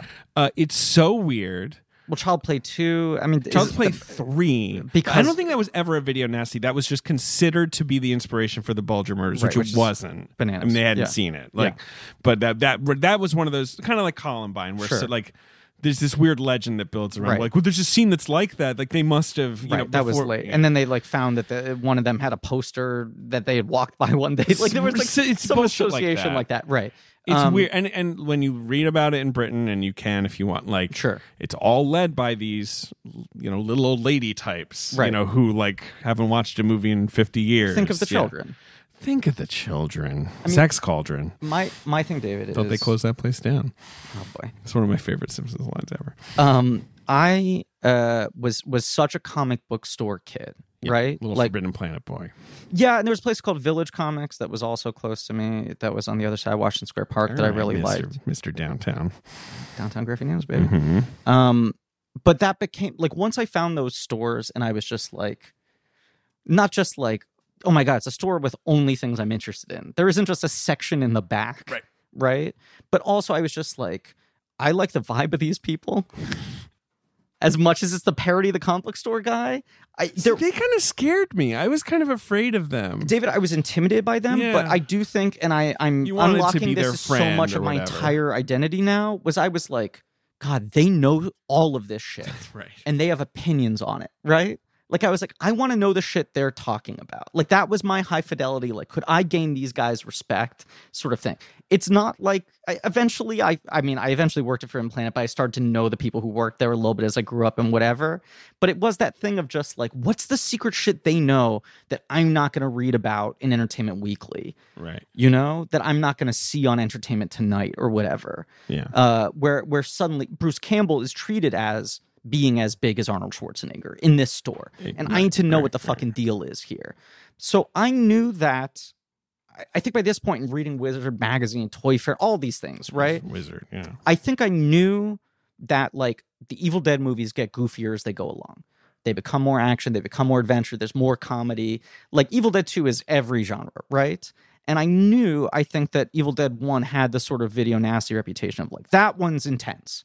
That's the one that's just like that was the how I felt. fucking Like that, intense that shit. was the humorless one. Or, Right. And then I knew it had a tree rape, this is my essentially. exact point. Right. So I'm yeah. maybe 11 or 12. I desperately want to watch these movies. Yeah. I feel like I'm behind the eight ball, even though no one I know has seen them. But these adults at stores I go to clearly have seen them. Uh-huh. And uh, my mom and I go to local video store, TLA Video. And sometimes I'd want to rent a movie and I would downplay what I knew about the content of it because my mother was still very protective about what I watched, right? Yeah. So then she would ask the guys who worked at TLA Video, like, is this appropriate?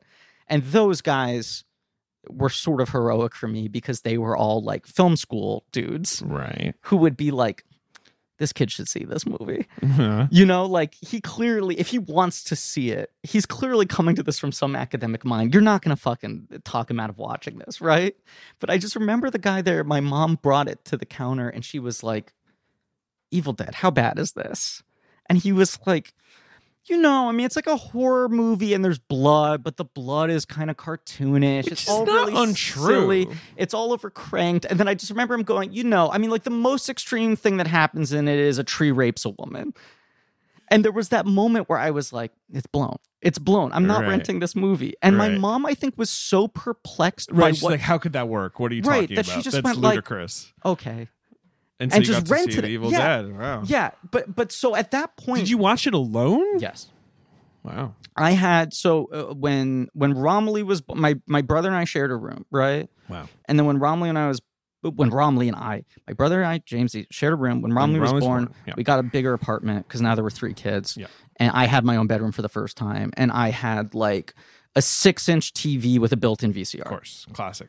So Little- that was little like fella. a lot of my shit was like from 10 on, I'm watching movies alone in my bedroom late at night. And more and more, like I can get away with if I could talk my mom into thinking the thing's not too extreme at the video store, I can now be watching Alien or Predator or Evil Dead. And this is like a lot of these things coming. and then in you for- developed a really healthy habit. Absolutely. And I sleep very normal hours. but but yes, I just I felt like I'd gotten away with murder, but also at that point I didn't know about the tree rape thing and I was just like that concept is disturbing me. I'm Quite watching the disturbing. movie going like I'm unsettled Yeah, it's very unsettling. going into it and and waiting for it. Now this is a scene that obviously has like a lot of debate around it. Mm. And I think Raimi talks about feeling like he went too far with it, and he, that's like not a thing he would do today. Sure. And I feel like eh, a lot of its reputation is colored by like shitty screenings where guys are like hooting and hollering at it Jesus. in the audience, which like obviously that's fucked up yeah, right. But whatever. No, when you but I- watch I- this I- scene, I do still think, especially not having seen it in a while, I'm like, it is really designed with complete horror in mind and Right, not a right. sort of like bloodlust horror, Titillation but like or- this is like an yeah. upsetting thing. Like I think the way he presents it is like we are aware that this is a turning point in the movie where you're just like, this is like fucking malicious and awful and traumatizing. This is a movie that first time I saw it, that was sort of my feeling on it. Right. I was quite unsettled by it. Like, and I then I saw Evil Dead 2 quickly thereafter Same. and was like, I probably saw him this is so much fun. Right. This is so goofy. and like if the tree was in Evil Dead 2, you'd be like, there is no way It's kind of right, not the energy of the, the film's movie. too Yeah. flippant around it. There's no way. But like, right.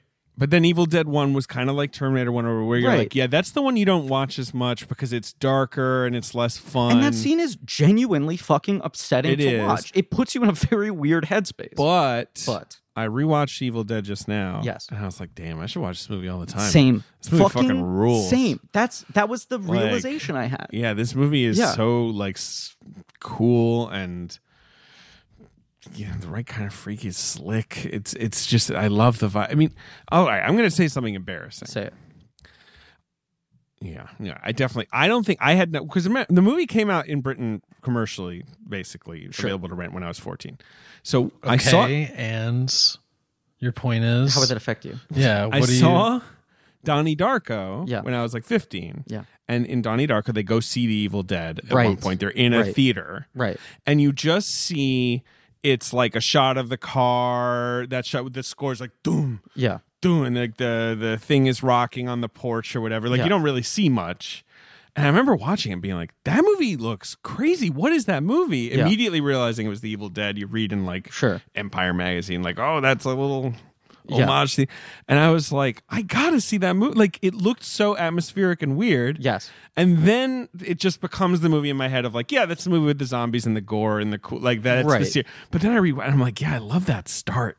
It- I love the weird, creepy beginning Yeah. I mean, before anything's happening. you know what's the thing? I I, I don't know if I fully landed on this. Embarrassing. Donnie Darko is my entree to the Evil Dead. Leave me alone. It's not that embarrassing. In the grand scheme of things, it's not that embarrassing. But um, this movie is like such an archetypal setup, right? Even by the time this movie is made, it's old hat, and then it's been imitated. Cabin even- in the woods. it's literally right. It's the joke. Um, but from the moment this movie starts, there is a different energy than you so often have in these types of setups. And I think there's something to the fact that like they're all just a little bit older That's than true. the They're characters not usually are in quite- these movies. Like it's the difference between them being like 22 or 18, you know? I do. and there's just a little bit of wariness to them there's a little bit of cynicism to them Mm-hmm. so it's not that same thing where it's like they're driving to their death these fucking glib kids These dumb, horny teens who need to be punched because they want to drink and screw. right and and like without it going full They screen look like they just want to have dinner or something. I don't really like, Absolutely. right. They're just gonna kind of vibe they're- at the cabin. they all seem a little bit tired and it's such a weird grouping where it's like this guy his girlfriend his sister her boyfriend and the fifth friend Right. Yeah, Right? Yeah. Yeah. Yeah. yeah. It's like an odd collection of people. And yes, it just feels like we've just been so stressed out. We should like just go rent a cabin in the woods for a weekend and just sort of like get away. I gotta rather say- than that energy of like, we'll go here, we could drink, and no one will Right. catch No us. one's gonna be watching. Uh, pretty creepy that cabin, in my opinion. Absolutely, What? right off it's the a bat. little creepy. right off the bat, No you're like, way. I don't like its This vibe. looks- Oh my bad. god, I would love to live in that cabin. But it also looks like, especially in a pre fucking Airbnb era, this is the exact thing they could afford.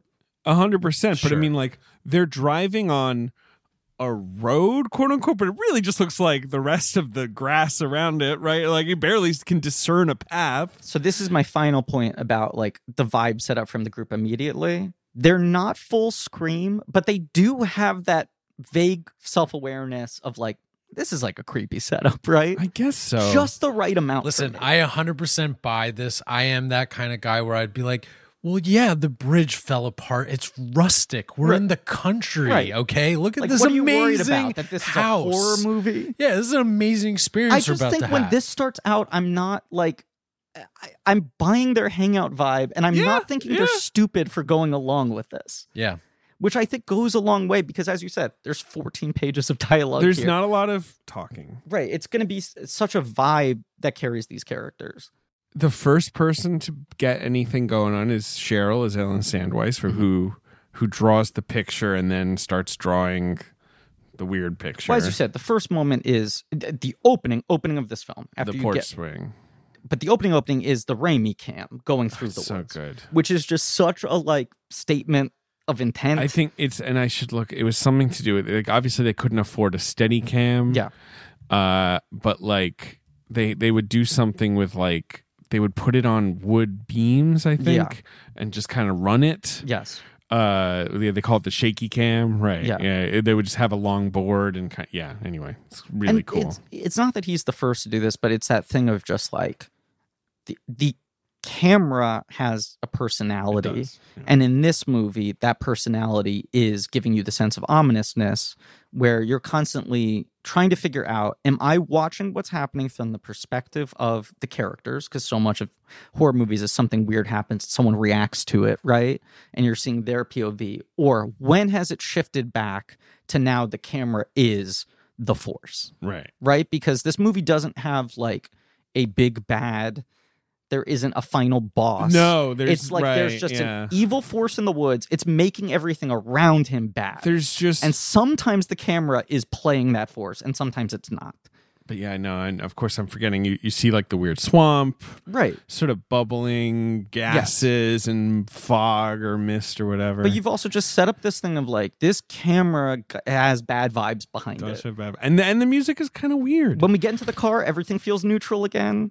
But you're just like you know there's this looming presence. And then yes, the the porch swing is the first thing, which is just it's so fucking like clearly there is someone swinging the porch and then grabbing it and holding it still. Right. It's the most analog basic fucking shit in the world, Mhm. but it works so well and it's so innocuous that you're like that's creepy, but what are we going to do? Fucking lose our minds over this? right it's not blood coming out of the outlets yet, you know? um And but then the, the the picture you're thing correct. is that's pretty the- early that's the escalation. That's the first, yes. uh, because it kind of almost comes out of nowhere. Yeah. She hears the join us right before she does it. Sure. Yeah. Or maybe she hears it after. Mm-hmm. No, no, it's before, I think. And then she draws the uh, book, essentially. Mm-hmm. Right. I think that's cool. I just always think that's cool. It's- What's that George C. Scott movie? Is it The Uninvited? Yeah. uh, where you have the is it the uninvited? It's not the uninvited. George C. Scott. Um, have- you know the seance scene where the Yes. woman is like drawing like uh, as if because she's possessed. And her performance Always here love is that. so good. I think she plays that moment really well. The tension in her the body. changeling. Sorry, that's the movie. The changeling, sorry. Uh, it's it's like genuinely upsetting, and the fact that she's drawing so ferociously that it's ripping through the paper, Right. And it is that thing where you're like, that looks like how a drawing would look if you're possessed. It's not unnaturally good. It feels like it's chaos, but then it just forms an image enough to be able to see what's going on. Right. And then, David, how would you describe like the next kind of tangible, scary visual thing that happens in the movie? I feel like they go into the living room and there's like an esc- there's like another thing that starts to tell them that things are off. Maybe I'm trying to think how What are you I'm queuing up wondering how here? What you are you, would- crash a branch goes through a window. well, that is true. Yes. All right. Very well. I hadn't seen this in 15 years. You forgot about. I got that. so fucking excited, and I was like, Griffin, you better remember to fucking do this tomorrow. right. Uh, That is what it well was. It's done. like the exact No, fucking it thing, is. right? I would leave right away, just FYI. I know that's the most cliche thing to say about any horror movie, Yes. but this place sucks anyway. It's a bad cabin. I wouldn't go in the first place. I There's- mean, we know me. Well, y that's true. Yeah. But like you show up and you're like, what is this cabin where one whole room just has saws hanging on the wall? Like I Right, just that's leave. early too. Yeah, just Yeah. goodbye. Yeah. Ben obviously would No, I'm- like be like, can I negotiate full purchase? Right, You know, can I live here? I take a look at that basement and I would be like, I think I've found home. yeah yeah it, it is funny that it feels like this movie has a slow burn when in reality the slow burn is like 15 minutes Yeah. Well, yeah. I mean, the movie's 85 minutes.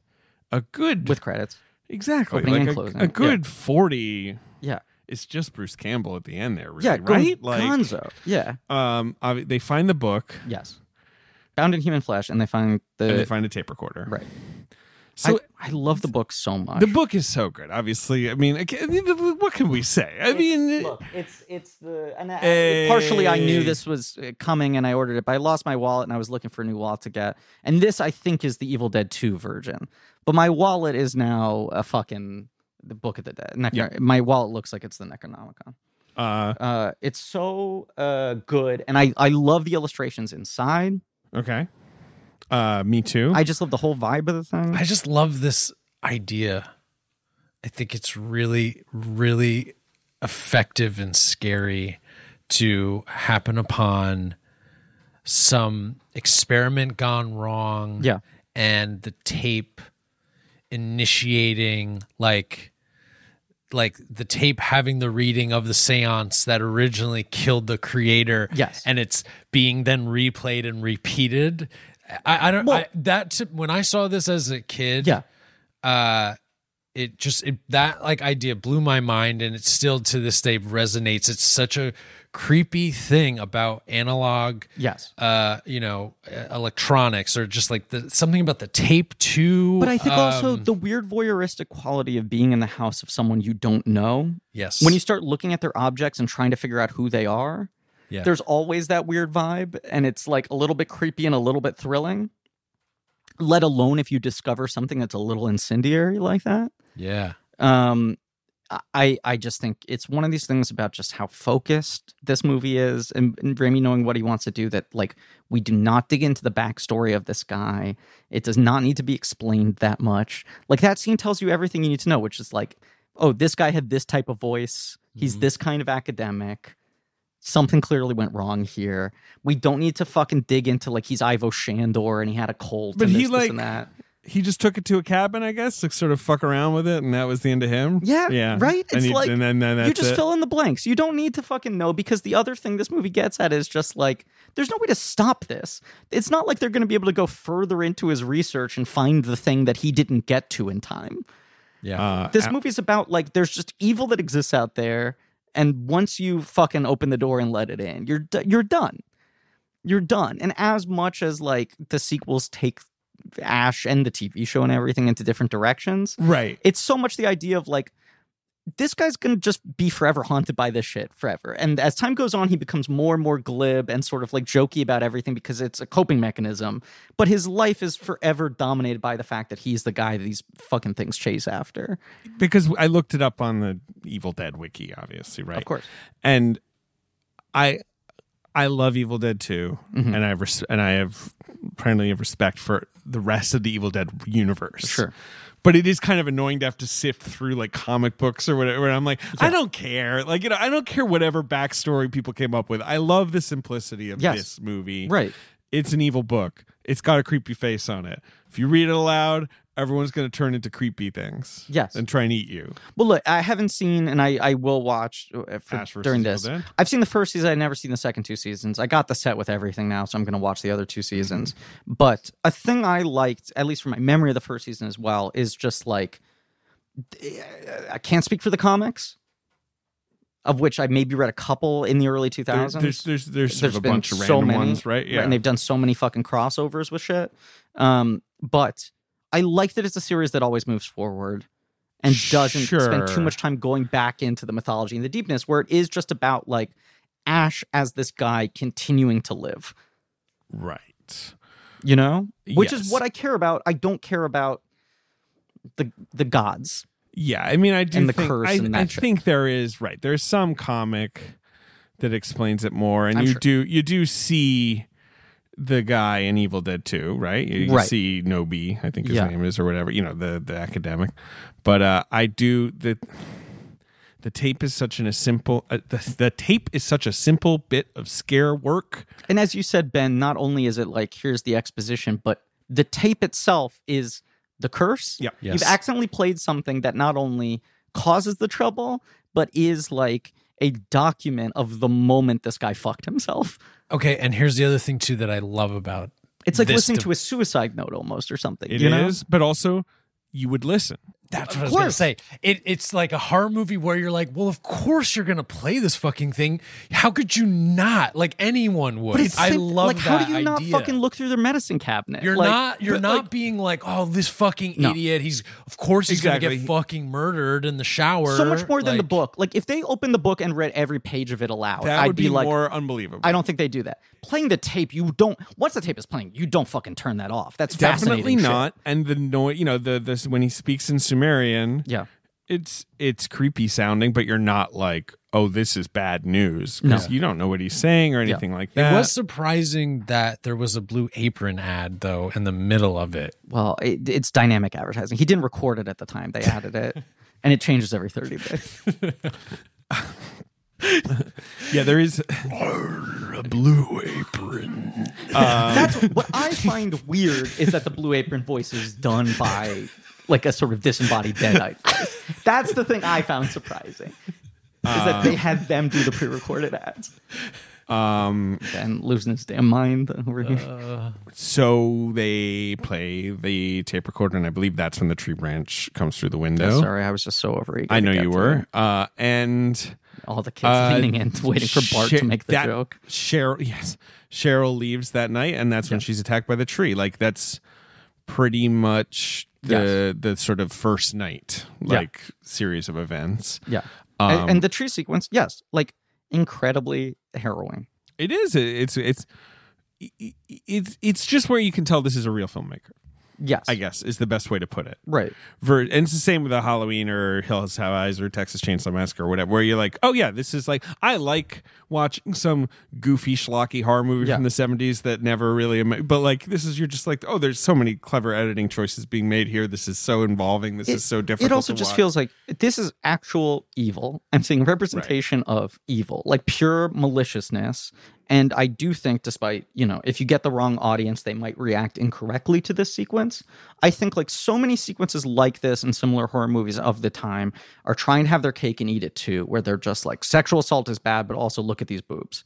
And I don't think there's anything. There's no titillation. titillation Yeah, yeah, yeah, about it. no, I, I, uh, I, I don't. I don't think in the way that he is presenting this as a director, there is anything titillating about it. Obviously, eh, there are reasons to not want to watch this and to be i- intrinsically made uncomfortable by seeing this depicted on screen in any form. Right. But I, I don't think he is doing it flippantly, which is usually my barometer for like sexual assault in film, which is just like, are you presenting this as an actual traumatic thing Mm. versus a plot mechanic? you know salaciousness what have you um but but it does also like shift the energy when she comes back into the house she's just sort of like i can't even explain what happened to me this isn't like creepy shit happening this was like such an invasion you know right. that the, the energy is shifted so hugely from that point on So the next big thing is the he's supposed to spades. drive her away Right. He's Right. supposed to drive her. The car doesn't work Yeah. or whatever. The, The bridge is classic. out. yeah uh she starts to panic she's like it's not going to let us leave he's like i don't know what you're talking about again this is where i just She knows, fucking walk right. away uh but absolutely right Yes. uh and then like i mean this this the this the, you know the cards the, they're playing spades and she starts reading out the cards and then she floats and fucking right she floats right then right yeah yeah she levitates and then she's then we're off to the races. I mean, then it's like, why have you disturbed me? I'm going to eat you, whatever. Right. I'm being flippant about the Evil Dead, but I just feel like it's yeah. very simple. It's, Yeah. There's not there's not a lot to this. You Right. woke them up, shouldn't have. Yeah. They're bad. Yeah. and now they're going to possess all of you. Yeah. and the only way to kill them is chop them up. Right. That's, And that's the- another big statement of intent from Raimi where it's like, how do you stop these things? You dismember them. Right. There aren't zombie rules. It's not like there's a headshot you can do. No. There's not a stake to the heart. There's not a silver bullet. You have to fucking take them apart is the only shot you got. Right. So he's like throwing down the gauntlet of like, here's how much gore is implicit in the premise of this movie. Yeah. You have to take it to that extreme. Yeah. Their transformation to the design, uh, I love. Yeah. It like th- all of them turning into these white, like Kind of clowny. Yeah, clowny and classic, but obviously it's like very bloody and gross and Veins, disgusting. these weird- veins. uh contact lenses they have to wear that like, They're like glass contact lenses that cover the entire to eye. blind you uh, they're and like blind. you have to take off right away basically They're like blind when they're in them, and they all all the people who worked on this movie talked about the phenomenon of, of prosthetic madness, right which is like maybe like five hours in, you start losing your mind, and like some of that they would capture on camera right when it just feels like they're like wild and out of control, and then call cut and go like it's time to get them out, right? but so much of their performances is just physical right it's just moving your Absolutely. body in weird ways Right. when you're possessed right like she, she's cheryl uh does the you know where she kind of like oh, you know like ravel David's revolves her rolling head his, around yes, Yeah. his head around. um trying to think of others Well, Uh, I, the the thing uh, I thought was really funny, uh, uh, Linda was talking about the whole singing thing, right? okay and that she was in like the makeup all dolled up and then was sort of doing bits on set Mm-hmm. Mhm. you know like they were trying to figure out the first day of filming like how should i move this and that and then she was Right. doing as you do this always happens instead of someone's wearing a funny thing you all sort of do bits about it Right. and they do bits about it because you're trying to like get comfortable and take the you know the weirdness out of the room whatever so she started like singing in like a shirley temple sort of voice doing cupid doll shit as a bit right and all the crew guys were like that makes me uncomfortable stop doing that like Cut it that's out. not funny. And Right. her and Raimi look at each other and they're like, "That's interesting." that they like that, they're that reacting got that such way. a visceral response. We had been rehearsing this where you were playing more menacing, Right. and that scared them less than you playing cute in that makeup. So then they were like, "That's the thing. You're fucking doing that." Hmm. right Everything is like weird little child star. uh, which is creepy. Yep. Can't deny it. Weird Nope. sing-songy voice, creepy. Um, what else? So she goes crazy. She stabs Linda Right. with a pencil. She throws ash, and they knock her into the cellar and That- lock her inside. And she keeps popping up, being like, "Rah, rah, rah, rah, rah." The pencil's such a simple gag, but just so upsetting and visceral. "Yeah, nasty." Um, Especially because like it could happen to you. I don't know. Yeah, yes. Yeah. But so like right, the, it's just the movie escalates so quickly where they're not going to get picked off one by one. This is like an out of control situation that's getting worse by the second. Right. You're playing on this thing that obviously most zombie movies play on where it's like I don't want to say goodbye to somebody. Right. His his sort of idealistic, if we can just hold this in place until the morning we'll be fine, Right. which immediately just like dooms him. Yes. That's what I would. No, I would just leave. I would have left already. Right. That's but he- what I would But have he's done. like, I don't want to leave people, which kind of, as much as it's maybe not smart, you respect the it's- solidarity. he's- you know, he that's that's what defines him. He's Right. he doesn't want to I chop think, people though, up But at that and- point, David, when you're saying like I would leave, I would leave. I don't Goodbye. think that you can. I think the the rules of it are I'm aware that like the magic of the deadites or whatever would Yeah. prevent me from leaving. well, But that's, I would definitely try. That's the end of the movie. Right, yeah, yeah, I mean, that's yeah. what's also a, such a scary aspect of it is that the evil, you don't really know what form it takes necessarily, how it's transferring. But that's that's what I like about Evil Dead. Griffin as a likes the lack franchise. of lack of rules. You're Yeah. kind of like me Oh, too. Oh, well, but not only that, Okay. but that's just like uh, toothpaste is out of the tube. This is going to haunt Ash for the rest of his life. He can Yeah. travel in time. yeah. He can move. yeah. Decades can pass. It's it's just like as you said. There's no leaving this.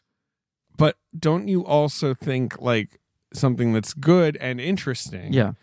or not is sort of like it's not like oh he touched her and that's why she's changing that you know like there's not some sort of like flow chart of the possession. I, I think the elasticity of the rules is to this movie's advantage, and I also think the elasticity of the um the aesthetic, you know, A- and and two obviously takes us to a whole do- a different level. But like, how does this manifest? What does it look like? What are the powers of it? That eh, because it is it's it's just this thing in the air, right? Right. That then takes hold of you and it can sort of do whatever the fuck it needs to do to flip you out at that moment. but so why doesn't Ash get possessed? Well, two obviously deals with this more. But forget to. Right. There's no real reason, right? It's just rules boy asking a question. Yeah, I think it's just that Ash is the most resourceful and self defensive. I mean, he's obviously getting bitten by the end of it. Right. I just And then the wonder- movie ends before I guess he has a chance to turn. Yeah. Yeah. Well, then obviously the movie has the the final shot of like the thing creeping up on him and Right. who, who knows what'll happen to Right. him next or whatever. Right. Um but yeah. Uh yeah, I mean I look, Ash uh, takes more damage in this movie than I remembered. As much obviously this movie's about him being beaten up, but watching it now for the first time in however many years, I was like, huh, it's a little surprising he doesn't get turned. right. I thought he got bloodied up, but wasn't as directly sort of Right. attacked by them. in the But same- he basically does. Like yeah, so whatever. I don't care, to There- be clear. there's I can that handle thing- it. I'm just wondering. there's that thing too that I think lends to the spirit of this movie is like eh, Campbell. They are such close friends that there's this added layer of fucking with the guy at the center of the movie. Sure. There's Not not just that the movie, the world is doing that, but that Raimi is getting joy out of like how much blood can we dump on him, how much can we poke these bruises, like all that sort of shit that feels jackassy and that there's a camaraderie to it and it's good natured and it doesn't feel like they're picking on someone, which is why I think this movie does need to star a male character as much as that is the flip of how this how genre the horror always movie- works Right, yeah. because if it's a woman, I think it feels vindictive, right? It feels cruel. Yeah. But especially but if it's a bunch of you know boy zombies trying to eat her as well. Yes. Yeah, yeah, yeah, Yes. yeah, yeah. Well, and also there has to be there's that sort of dilemma moment that's pretty powerful. Of like, I don't want to chop my girlfriend Right. up. you Yeah. yeah, know? Um, that is just I feel like inherent. It's crucial to any good zombie movies. You need that kind of like. I don't want to shoot X in the head. It or I isn't- don't want to there leave has um, to be someone another way. behind, or right, you know, Right. something like that. Okay, night digging. Okay. A, That's something I would do. a- not I- well, yeah. I would- I have to agree with that. Mm. Yeah. It's a scary thing. yes, it is. Yeah, well, you're only doing it for bad reasons. There's never a good reason to no. night dig. why You're would not you just go out in the middle of the night and dig a hole? right, right. it's the Yeah. wrong time to bury jeans. It is the wrong time to bury Well, cheese. if You're someone absolutely heard you right. digging a hole in your backyard, Yeah, Uh-huh. they would assume you had done something wrong. Now I know when you buried your jeans in the daytime, people were assuming your neighbors assumed you were doing something wrong. But and and still. we, of course, the listeners know you were doing something very right. Yes, But but yes, uh, you've talked about that before that they thought you were burying a body. Um, so okay, I'm trying to remember the sequence of events here. Uh, obviously Cheryl's down in Mm-hmm. the cellar. Um, a demon comes through the window and attacks Shelly, turns her into a zombie, a deadite. Right. Uh, he sta- uh, Scott, the Mm-hmm. other boy, stabs her in the back. Mhm. And then she reanimates, so he chops her up Right. and buries them, Yeah. like buries the bits. And then he tries to leave and he comes back possessed. The trees get him, right? Right. Sorry, is Shelly or Linda in the basement? Sh- uh, Cheryl is in Cheryl's the in the basement. basement. Sorry. Shelly is the first one turned. Right. Linda is the later one, right? Like, Right. Ash goes to check on her and then she's like, ah, you know, like this is, it's, The basement dynamic is just so good because it's like, okay, we've we've contained this one. This one's fine. We'll wait for a way For to help or solve her. whatever. Yeah, yeah, But then or she just fix. becomes this like taunting force of Right. like, eh, for a little bit, she is no longer an immediate threat, but she's this constant reminder of like, you're just fucked. You're fucked, dude. there's no way around this. And then, right, because with Linda, he doesn't want to chop her up, so he buries her. Right. She comes back, he has to chop her head off with a Right. shovel. Right. and then and then he's got like a friend to talk to who he realizes is quickly turning and there's that like desperation to those scenes of just like how much time does he have left still being able to speak to another person Right. who's not trying to fuck with him Yeah. Yeah. It's good. It's good. it's good It's really good. It's a really good movie. Uh, and yeah, like the the effect of like the blood like spreading on her el- like the weird like sort of spider webs Right, which is really that's, cool That's literally like they're doing stop motion it's not much animation. they're just drawing f- Correct. more and more It's frame Correct. frame frame yeah Correct. 100% It's, it's frame by frame painting on a person's flesh, uh, which but like it's super right. good Uh, Raimi, his original plan was I think he was sort of anti stop motion, maybe because it was a little overused at that point and seen as corny. yeah yeah he was worried right it looks like you know obviously it kind of looks like uh what jason and the argonauts or whatever Right. you know like uh So he had this whole plan they were saying about like we make dummy heads and but they're really thin and then we put a balloon inside and then we fill the balloon with smoke and we release the balloon so it's like their head or their body parts will just deflate and smoke will come out. Right. And that looked shitty and uh, what's his name the guy who was the main special effects guy model maker on this uh bart pierce i think is Right. one of them yeah was like, please let me show you what I could do with stop motion. Right. And it becomes like even in the sequels that have less of this, that have more like animatronics and whatever, it does just give a language to the movement of these things. Because so much of this movie is like the the manic nature of the camera work of Campbell's performance, you know? Mhm. Where stop motion you can get those eerie rhythms and things moving too fast. I- E, exactly It- or, or just moving in an unsettling speed Right, Yeah. right, which they need to do. And then I feel like in the sequels, you have like them using other techniques now trying to replicate that energy, which are also good. which is good. Yeah, but uh, it's it's yeah, it all looks so fucking good. And I like I like by the way, I mean talking about the elasticity of it that like the deadites can look different. yeah It they- can manifest in different ways. they kind of seem to i mean again obviously it's a budget thing or whatever but like Right. they they they kind of go with the face they like they they match the person Right. Eh, they're on in a weird There way are commonalities, but there's not this like one size fits all effect for all of it. And then two is going to go in much further directions. um but yeah obviously like you know there's the whole scene with linda where she's she undeadites Right. while he's pointing the gun at her head Right. uh to sort of you know lull him into a false insecurity Which once again is this thing of like they're just fucking with him. It's now. so they're s- trying to make it's so him simple suffer. Yes, But it's so effective. Yes. And then obviously, anytime he goes near the fucking, you know, like there's the bit where her hands come out of the floorboards, Yes. like and grab him. Like she's always there. right. It's just Poor this- Bruce. yeah, Poor guy. poor guy. Um. So eventually he gouges Scott's eyes out. Mhm. He shoots Cheryl. Mhm. He. Uh, we mentioned, you know, he chops Linda's head off Mm-hmm. with a shovel. Uh, and there's, I guess, Cheryl starts to attack him, and that's when the Necronomicon is near the fireplace. Like, Yeah, I'm trying to remember what I'm forgetting here, and all. Like, it's Right, hard to right. string. The, he has the to use plot the of necklace. God, that's a- such an interesting scene too, where he's sleeping on the couch and she finds the necklace, and they do that beat with the eyes, Yeah. where it's like an entirely cute scene that they shoot like a horror movie. Uh, those weird eye close-ups where she's trying to check the box without him waking up. Um, but but yes, he ultimately he has to use this fucking necklace he bought to fish the book out. Yeah. And they're like chowing down on him. It's getting worse by the second. The book is just out of reach. Can he get it into the fire? Um, th- will that end everything? Would you just burn the book right away? It's such a cool looking book, though. I know it'd be a I shame. feel rude I'm such a burning it. collector. I'm like, Yeah. Because it could have occurred to them earlier, like, oh Yes. shit, the book is the problem. Throw it in the fire. right. Yeah. I mean, obviously, one of the great moments in Hereditary where she's like, "That'll do it," and then it just sets him on fire, which Right. is uh, it- what such a good reversal of that. I Yes. think. Yeah. Yeah. But go on. Spoilers. No, for Hereditary. I, I, I mean, I'm with you, Yeah. David. I keep the book too. yeah. I would at least Good book. It's just that craftsmanship I and the know. weird eye and all that. Yeah. Yeah. David, merchandise spotlight. Did you ever have the book editions of this? No. Okay, so that I was have like, a fairly boring looking 4K edition of it. yeah.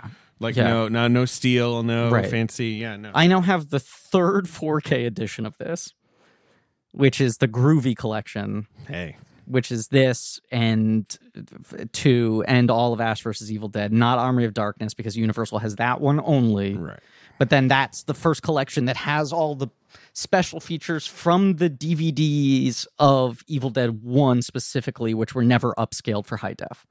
Right. So there's the extra DVD that that set has that Sure. whatever. No, no. I mean, it's fine. It's just it is it's not insulting, but it is funny how Yes. they just know they can wring more money. They just out know of they it, can. out of It the was an fans, Anchor Bay yeah. thing forever, and then uh, has has Lionsgate has had them now.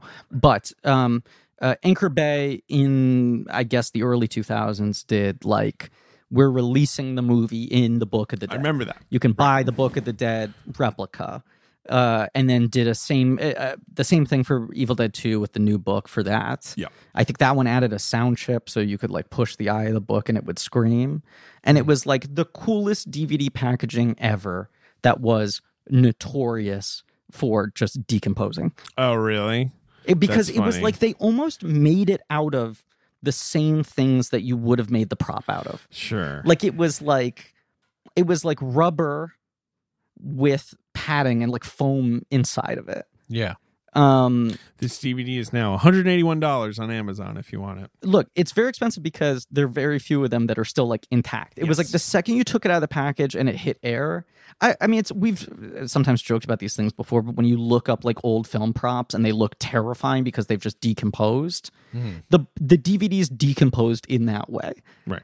Interesting. is- and it was cool. such a shame because they like fully replicated the pages inside the book. It was so cool to have and leaf through. Yeah. And then you get to a point where you're just like, I got this like smelling rotty thing on my shelf.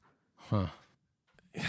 This movie has such a good poster, obviously. Everything about it. the hand grabbing her, but then the sort of secondary image that c- becomes the kind of iconic image of Ash with the chainsaw covered in blood. Oh sure. Sort of lunging, Yeah.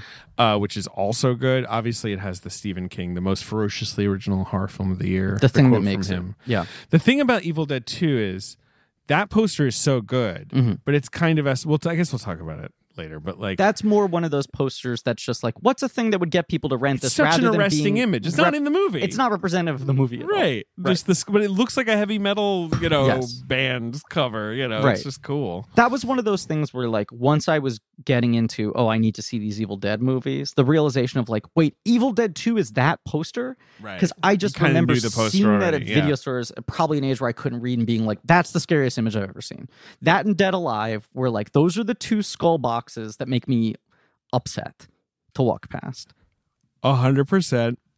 Uh, Anyway, he burns the book. They all de- decompose.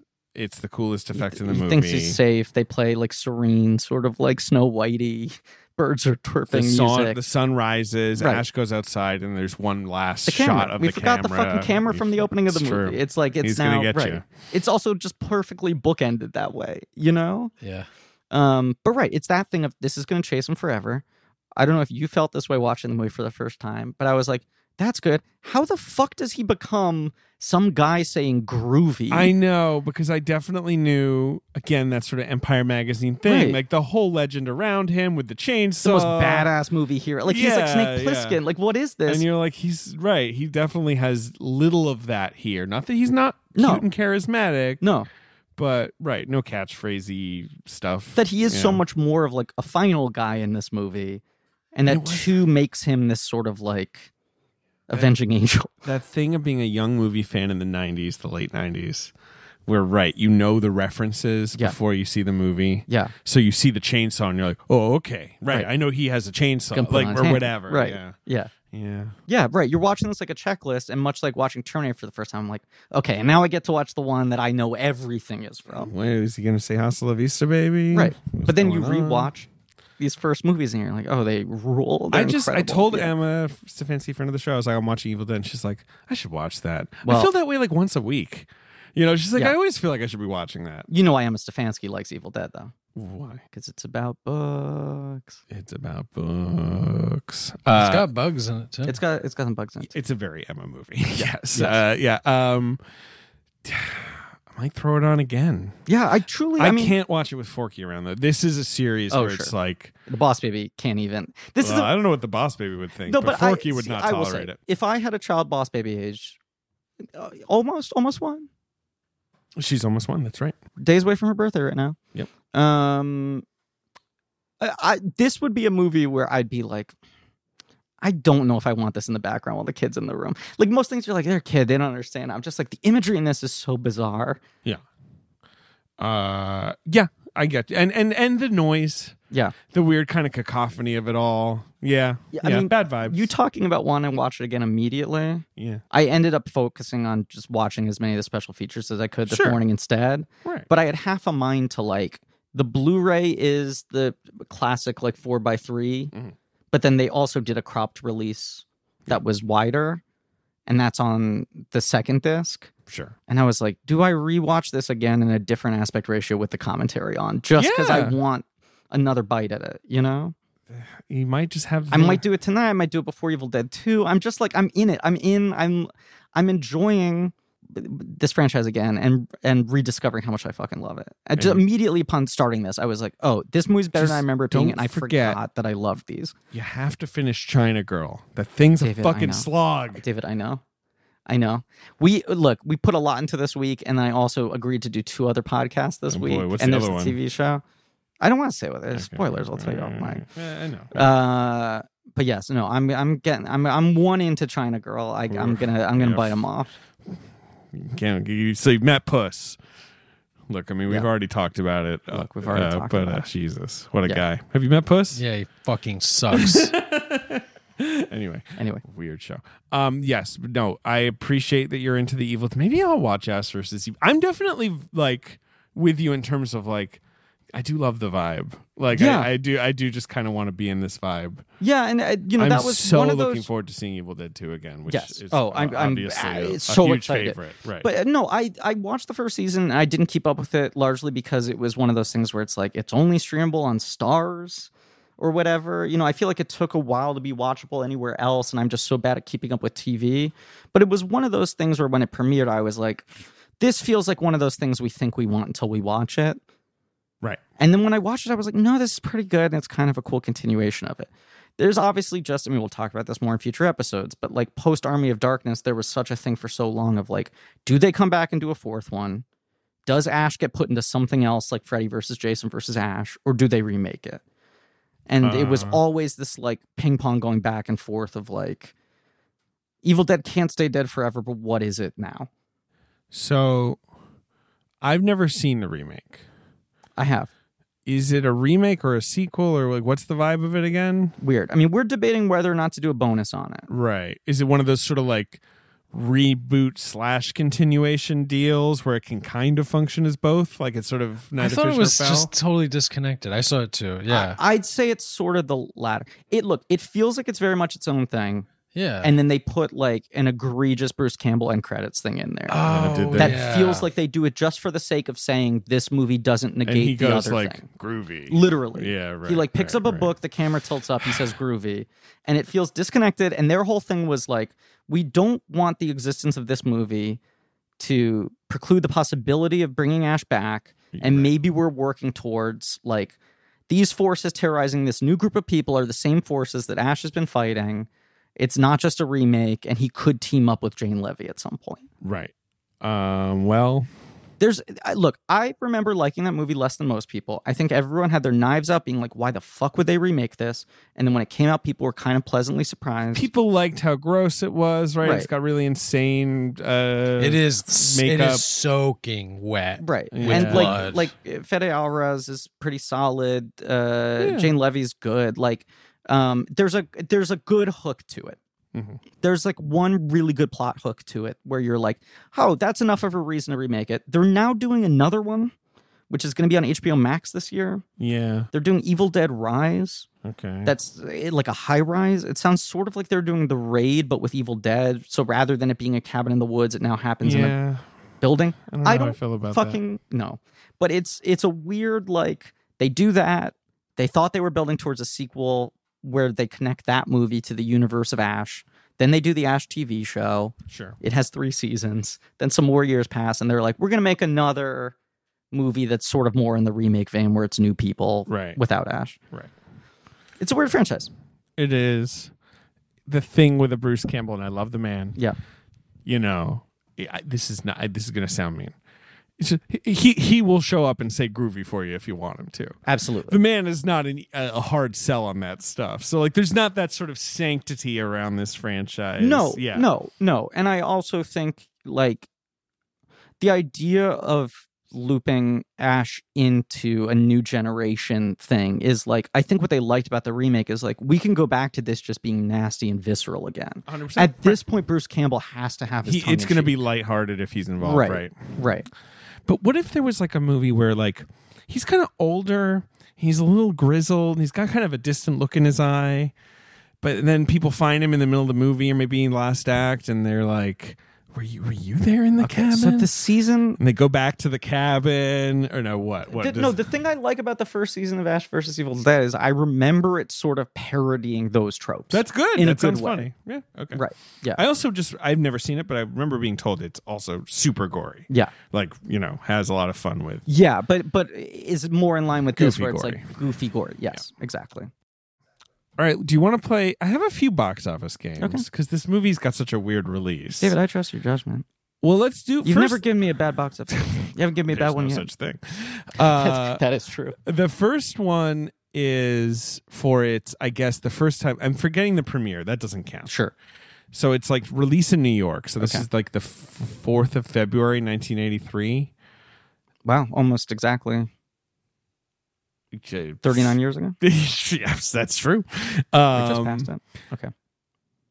so let's do this one. Obviously, Evil Dead is not on the. It's it's making like a hundred grand, I think. Okay. You know, but uh, Yeah. number one is a comedy, It's my mother's birthday. Okay. nineteen eighty two, uh, that has been out. Wait, is it 82 for- or 83? Oh, sorry. The the mo- this comedy came out December eighty two. Gotcha, gotcha. It's an Oscar player. Uh-huh. It's a huge hit. Uh-huh. Or I think it was- Tootsie? Huh? Tootsie? It sure is. It sure is. It's Tootsie. It's Tootsie. Huge. In its eighth week, it's Huge hit. made a hundred million dollars domestically in nineteen eighty two. It it, it Number was two, I think. I think it was at the time one of the 10 highest grossing movies in history. Well, you, you, Domestic see, you always throw that at me, and I don't know. You I know love Box to Office say Mojo movies used to make are- this so fucking easy. I know, to I track. know, I know. Anyway, Bane of my existence. uh, but it was, I think, the number two movie of '82. I don't know Behind what. Uh, let's find out.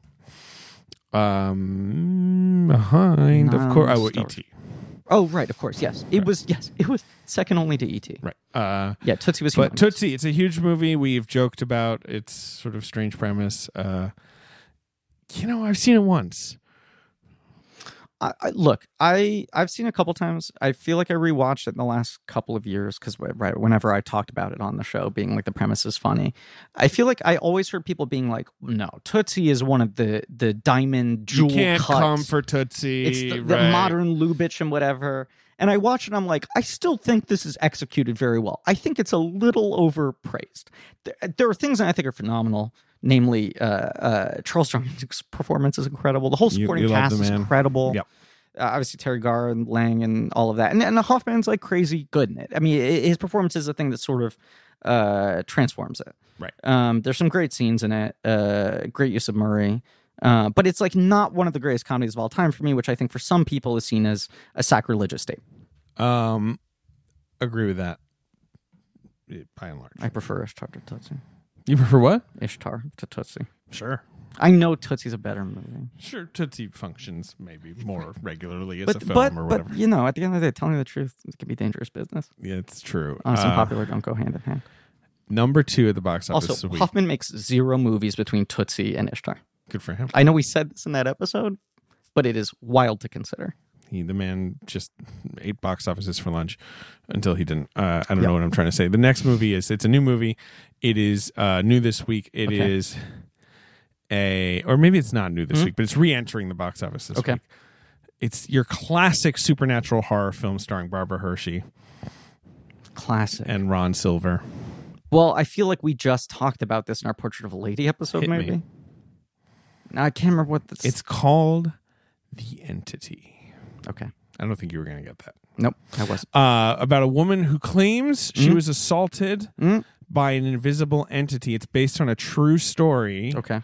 Uh, this woman, you know, claimed this sort of paranormal thing happened to her. Mm-hmm. I've never seen it. It's directed by Sidney J. Fury, who famously made The Ick Press File, which is a great movie. Oh, sure. Yeah.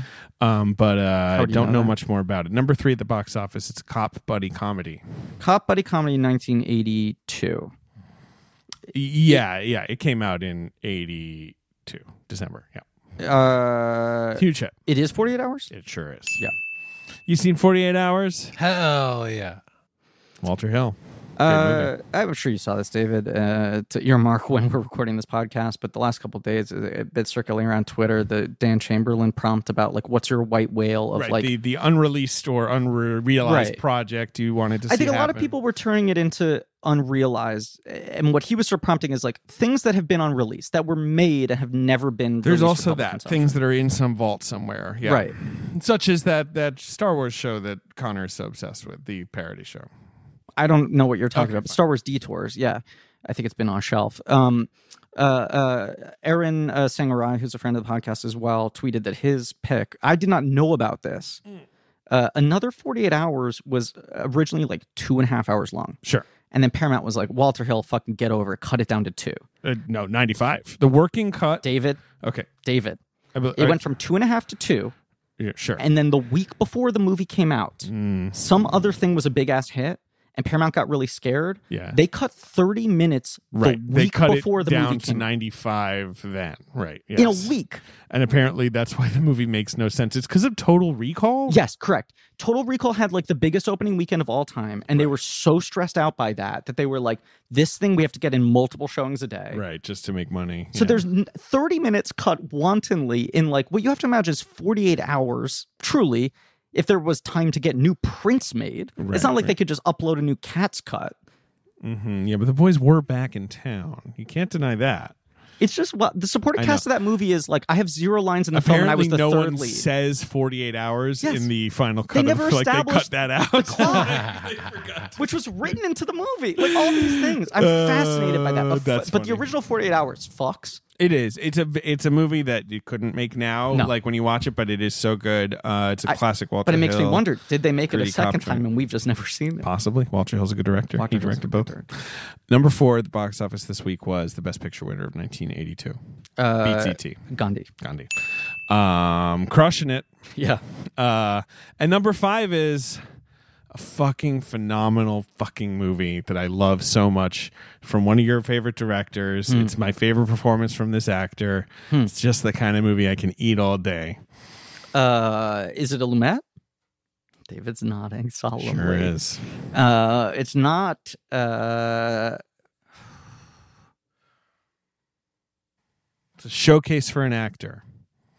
One of the greats. it's uh, Jesus Christ. Why am I blanking on it? It's it's the Paul Newman movie, It is. and it is called the. Verdict.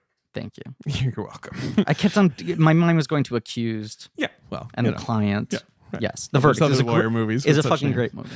incredible movie, incredible performance, The Verdict. But let's move along. Okay. as well, just to this uh, to the other to the wider weekend.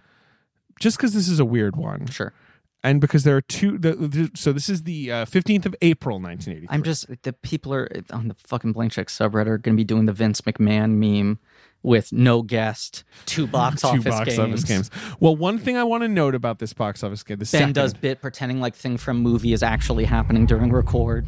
Sorry, go on. um, is that Tootsie and Gandhi are still in the top five. Top five Yeah. now in their 9th, 18th and 19th weeks. So they're Be- hanging Best around. Picture used to be a kingmaker. Absolutely. Um, if you were already a hit, you became a mega hit. People if you will weren't get a to hit, you. became a blockbuster. you get to play for six more months, and people will Six get to more you. months, But yes. number one, Okay. it's a western Mm-hmm.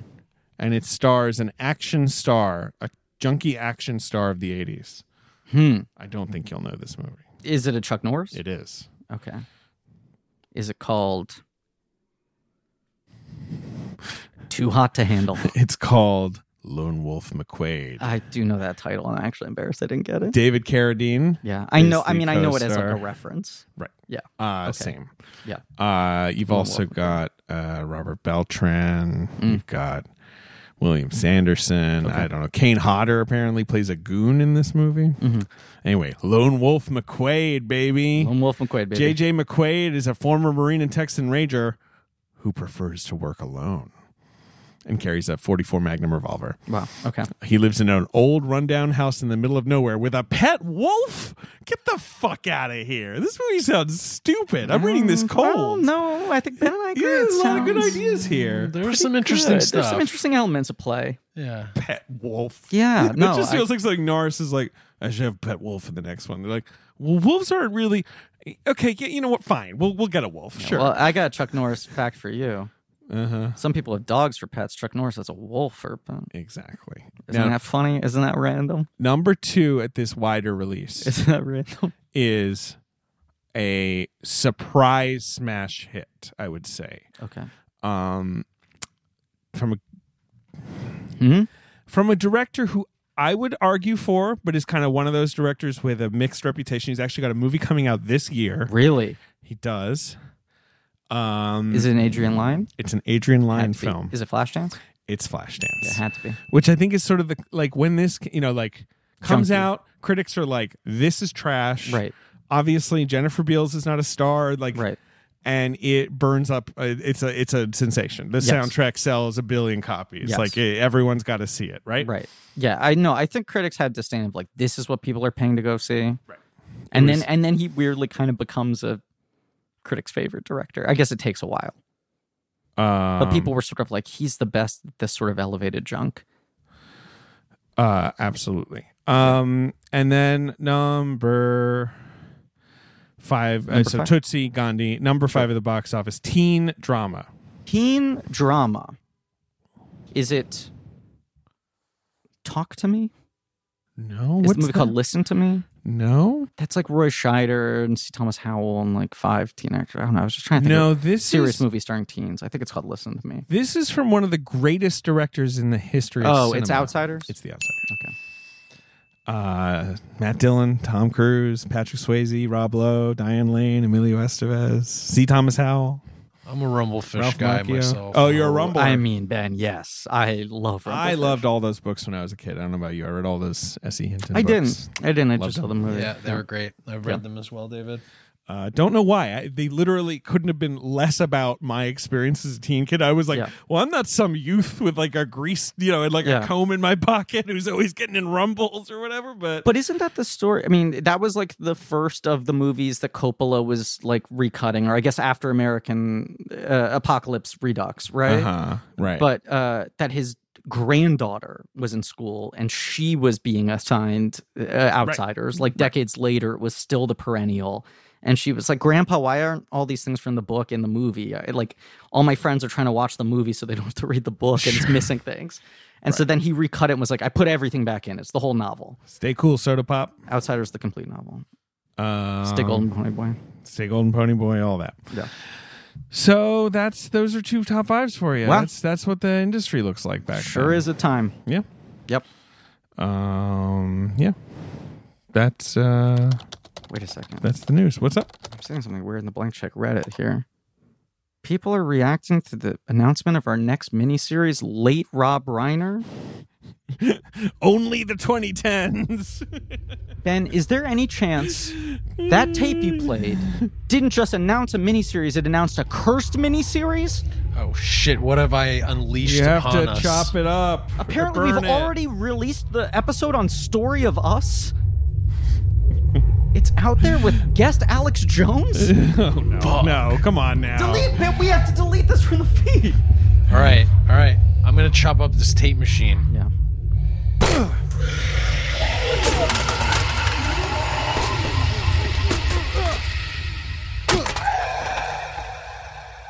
Okay, great.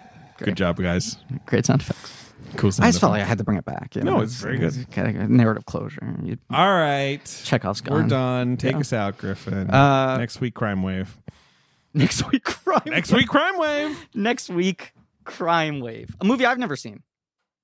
Uh, me neither. No, never had any Excited- reason to see it. Excited to watch. Uh, Look, here's the thing. Uh, It was a blessing in disguise that um, uh, Doctor Strange got pushed back, and that the campaign fever was high, and it felt like a good time to flip that order. Because I think people were worried about the sameness of like if we go from Carpenter to Raimi, but man, Raimi's career has a career. Raimi's career has some weird uh, zags to it.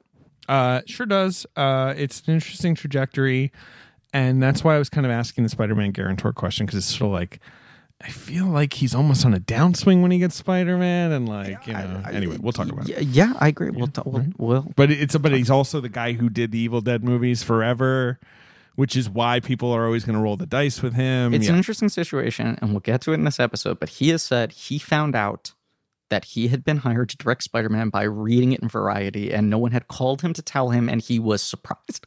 Okay. Well, that's interesting. That he felt like, I'm the guy they're interviewing to make the nerds happy, Sure. and then they will no. hire Rennie Harlan or whoever. Right, right. And then right, he right, right. opened up one day and he was like, I am?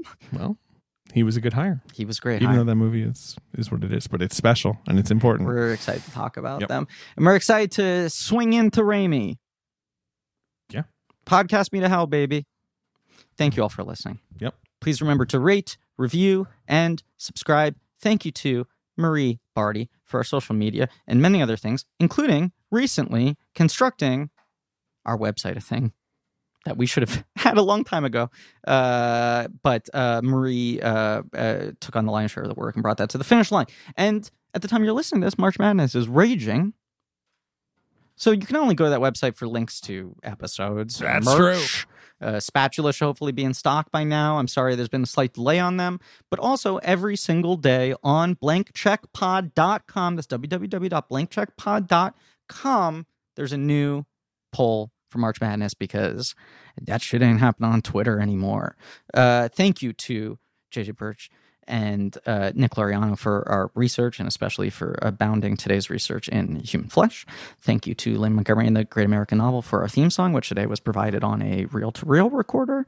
Thank you to Joe Bowen and Pat Reynolds, who did our artwork scribbled uh, on a pen ripping through paper while possessed. Um, God, I can't believe I came up with one that applied to all of them. Um, uh, oh, uh, AJ McKeon and Alex Barron for our, our editing that was also done on a reel to reel recorder. I'm sorry, I had to reuse one. Um, tune in next week for Crime Wave. Go to patreon.com slash blank check for blank check special features where we go through commentaries. And right now, we're going back to the Matrix. Yes. The website was supposed to make this um, shorter. It did. I know you don't think it did, but it did. Okay. I really think it did. Good. And as always, I just want to stumble one last time for Pod Media Broadcast.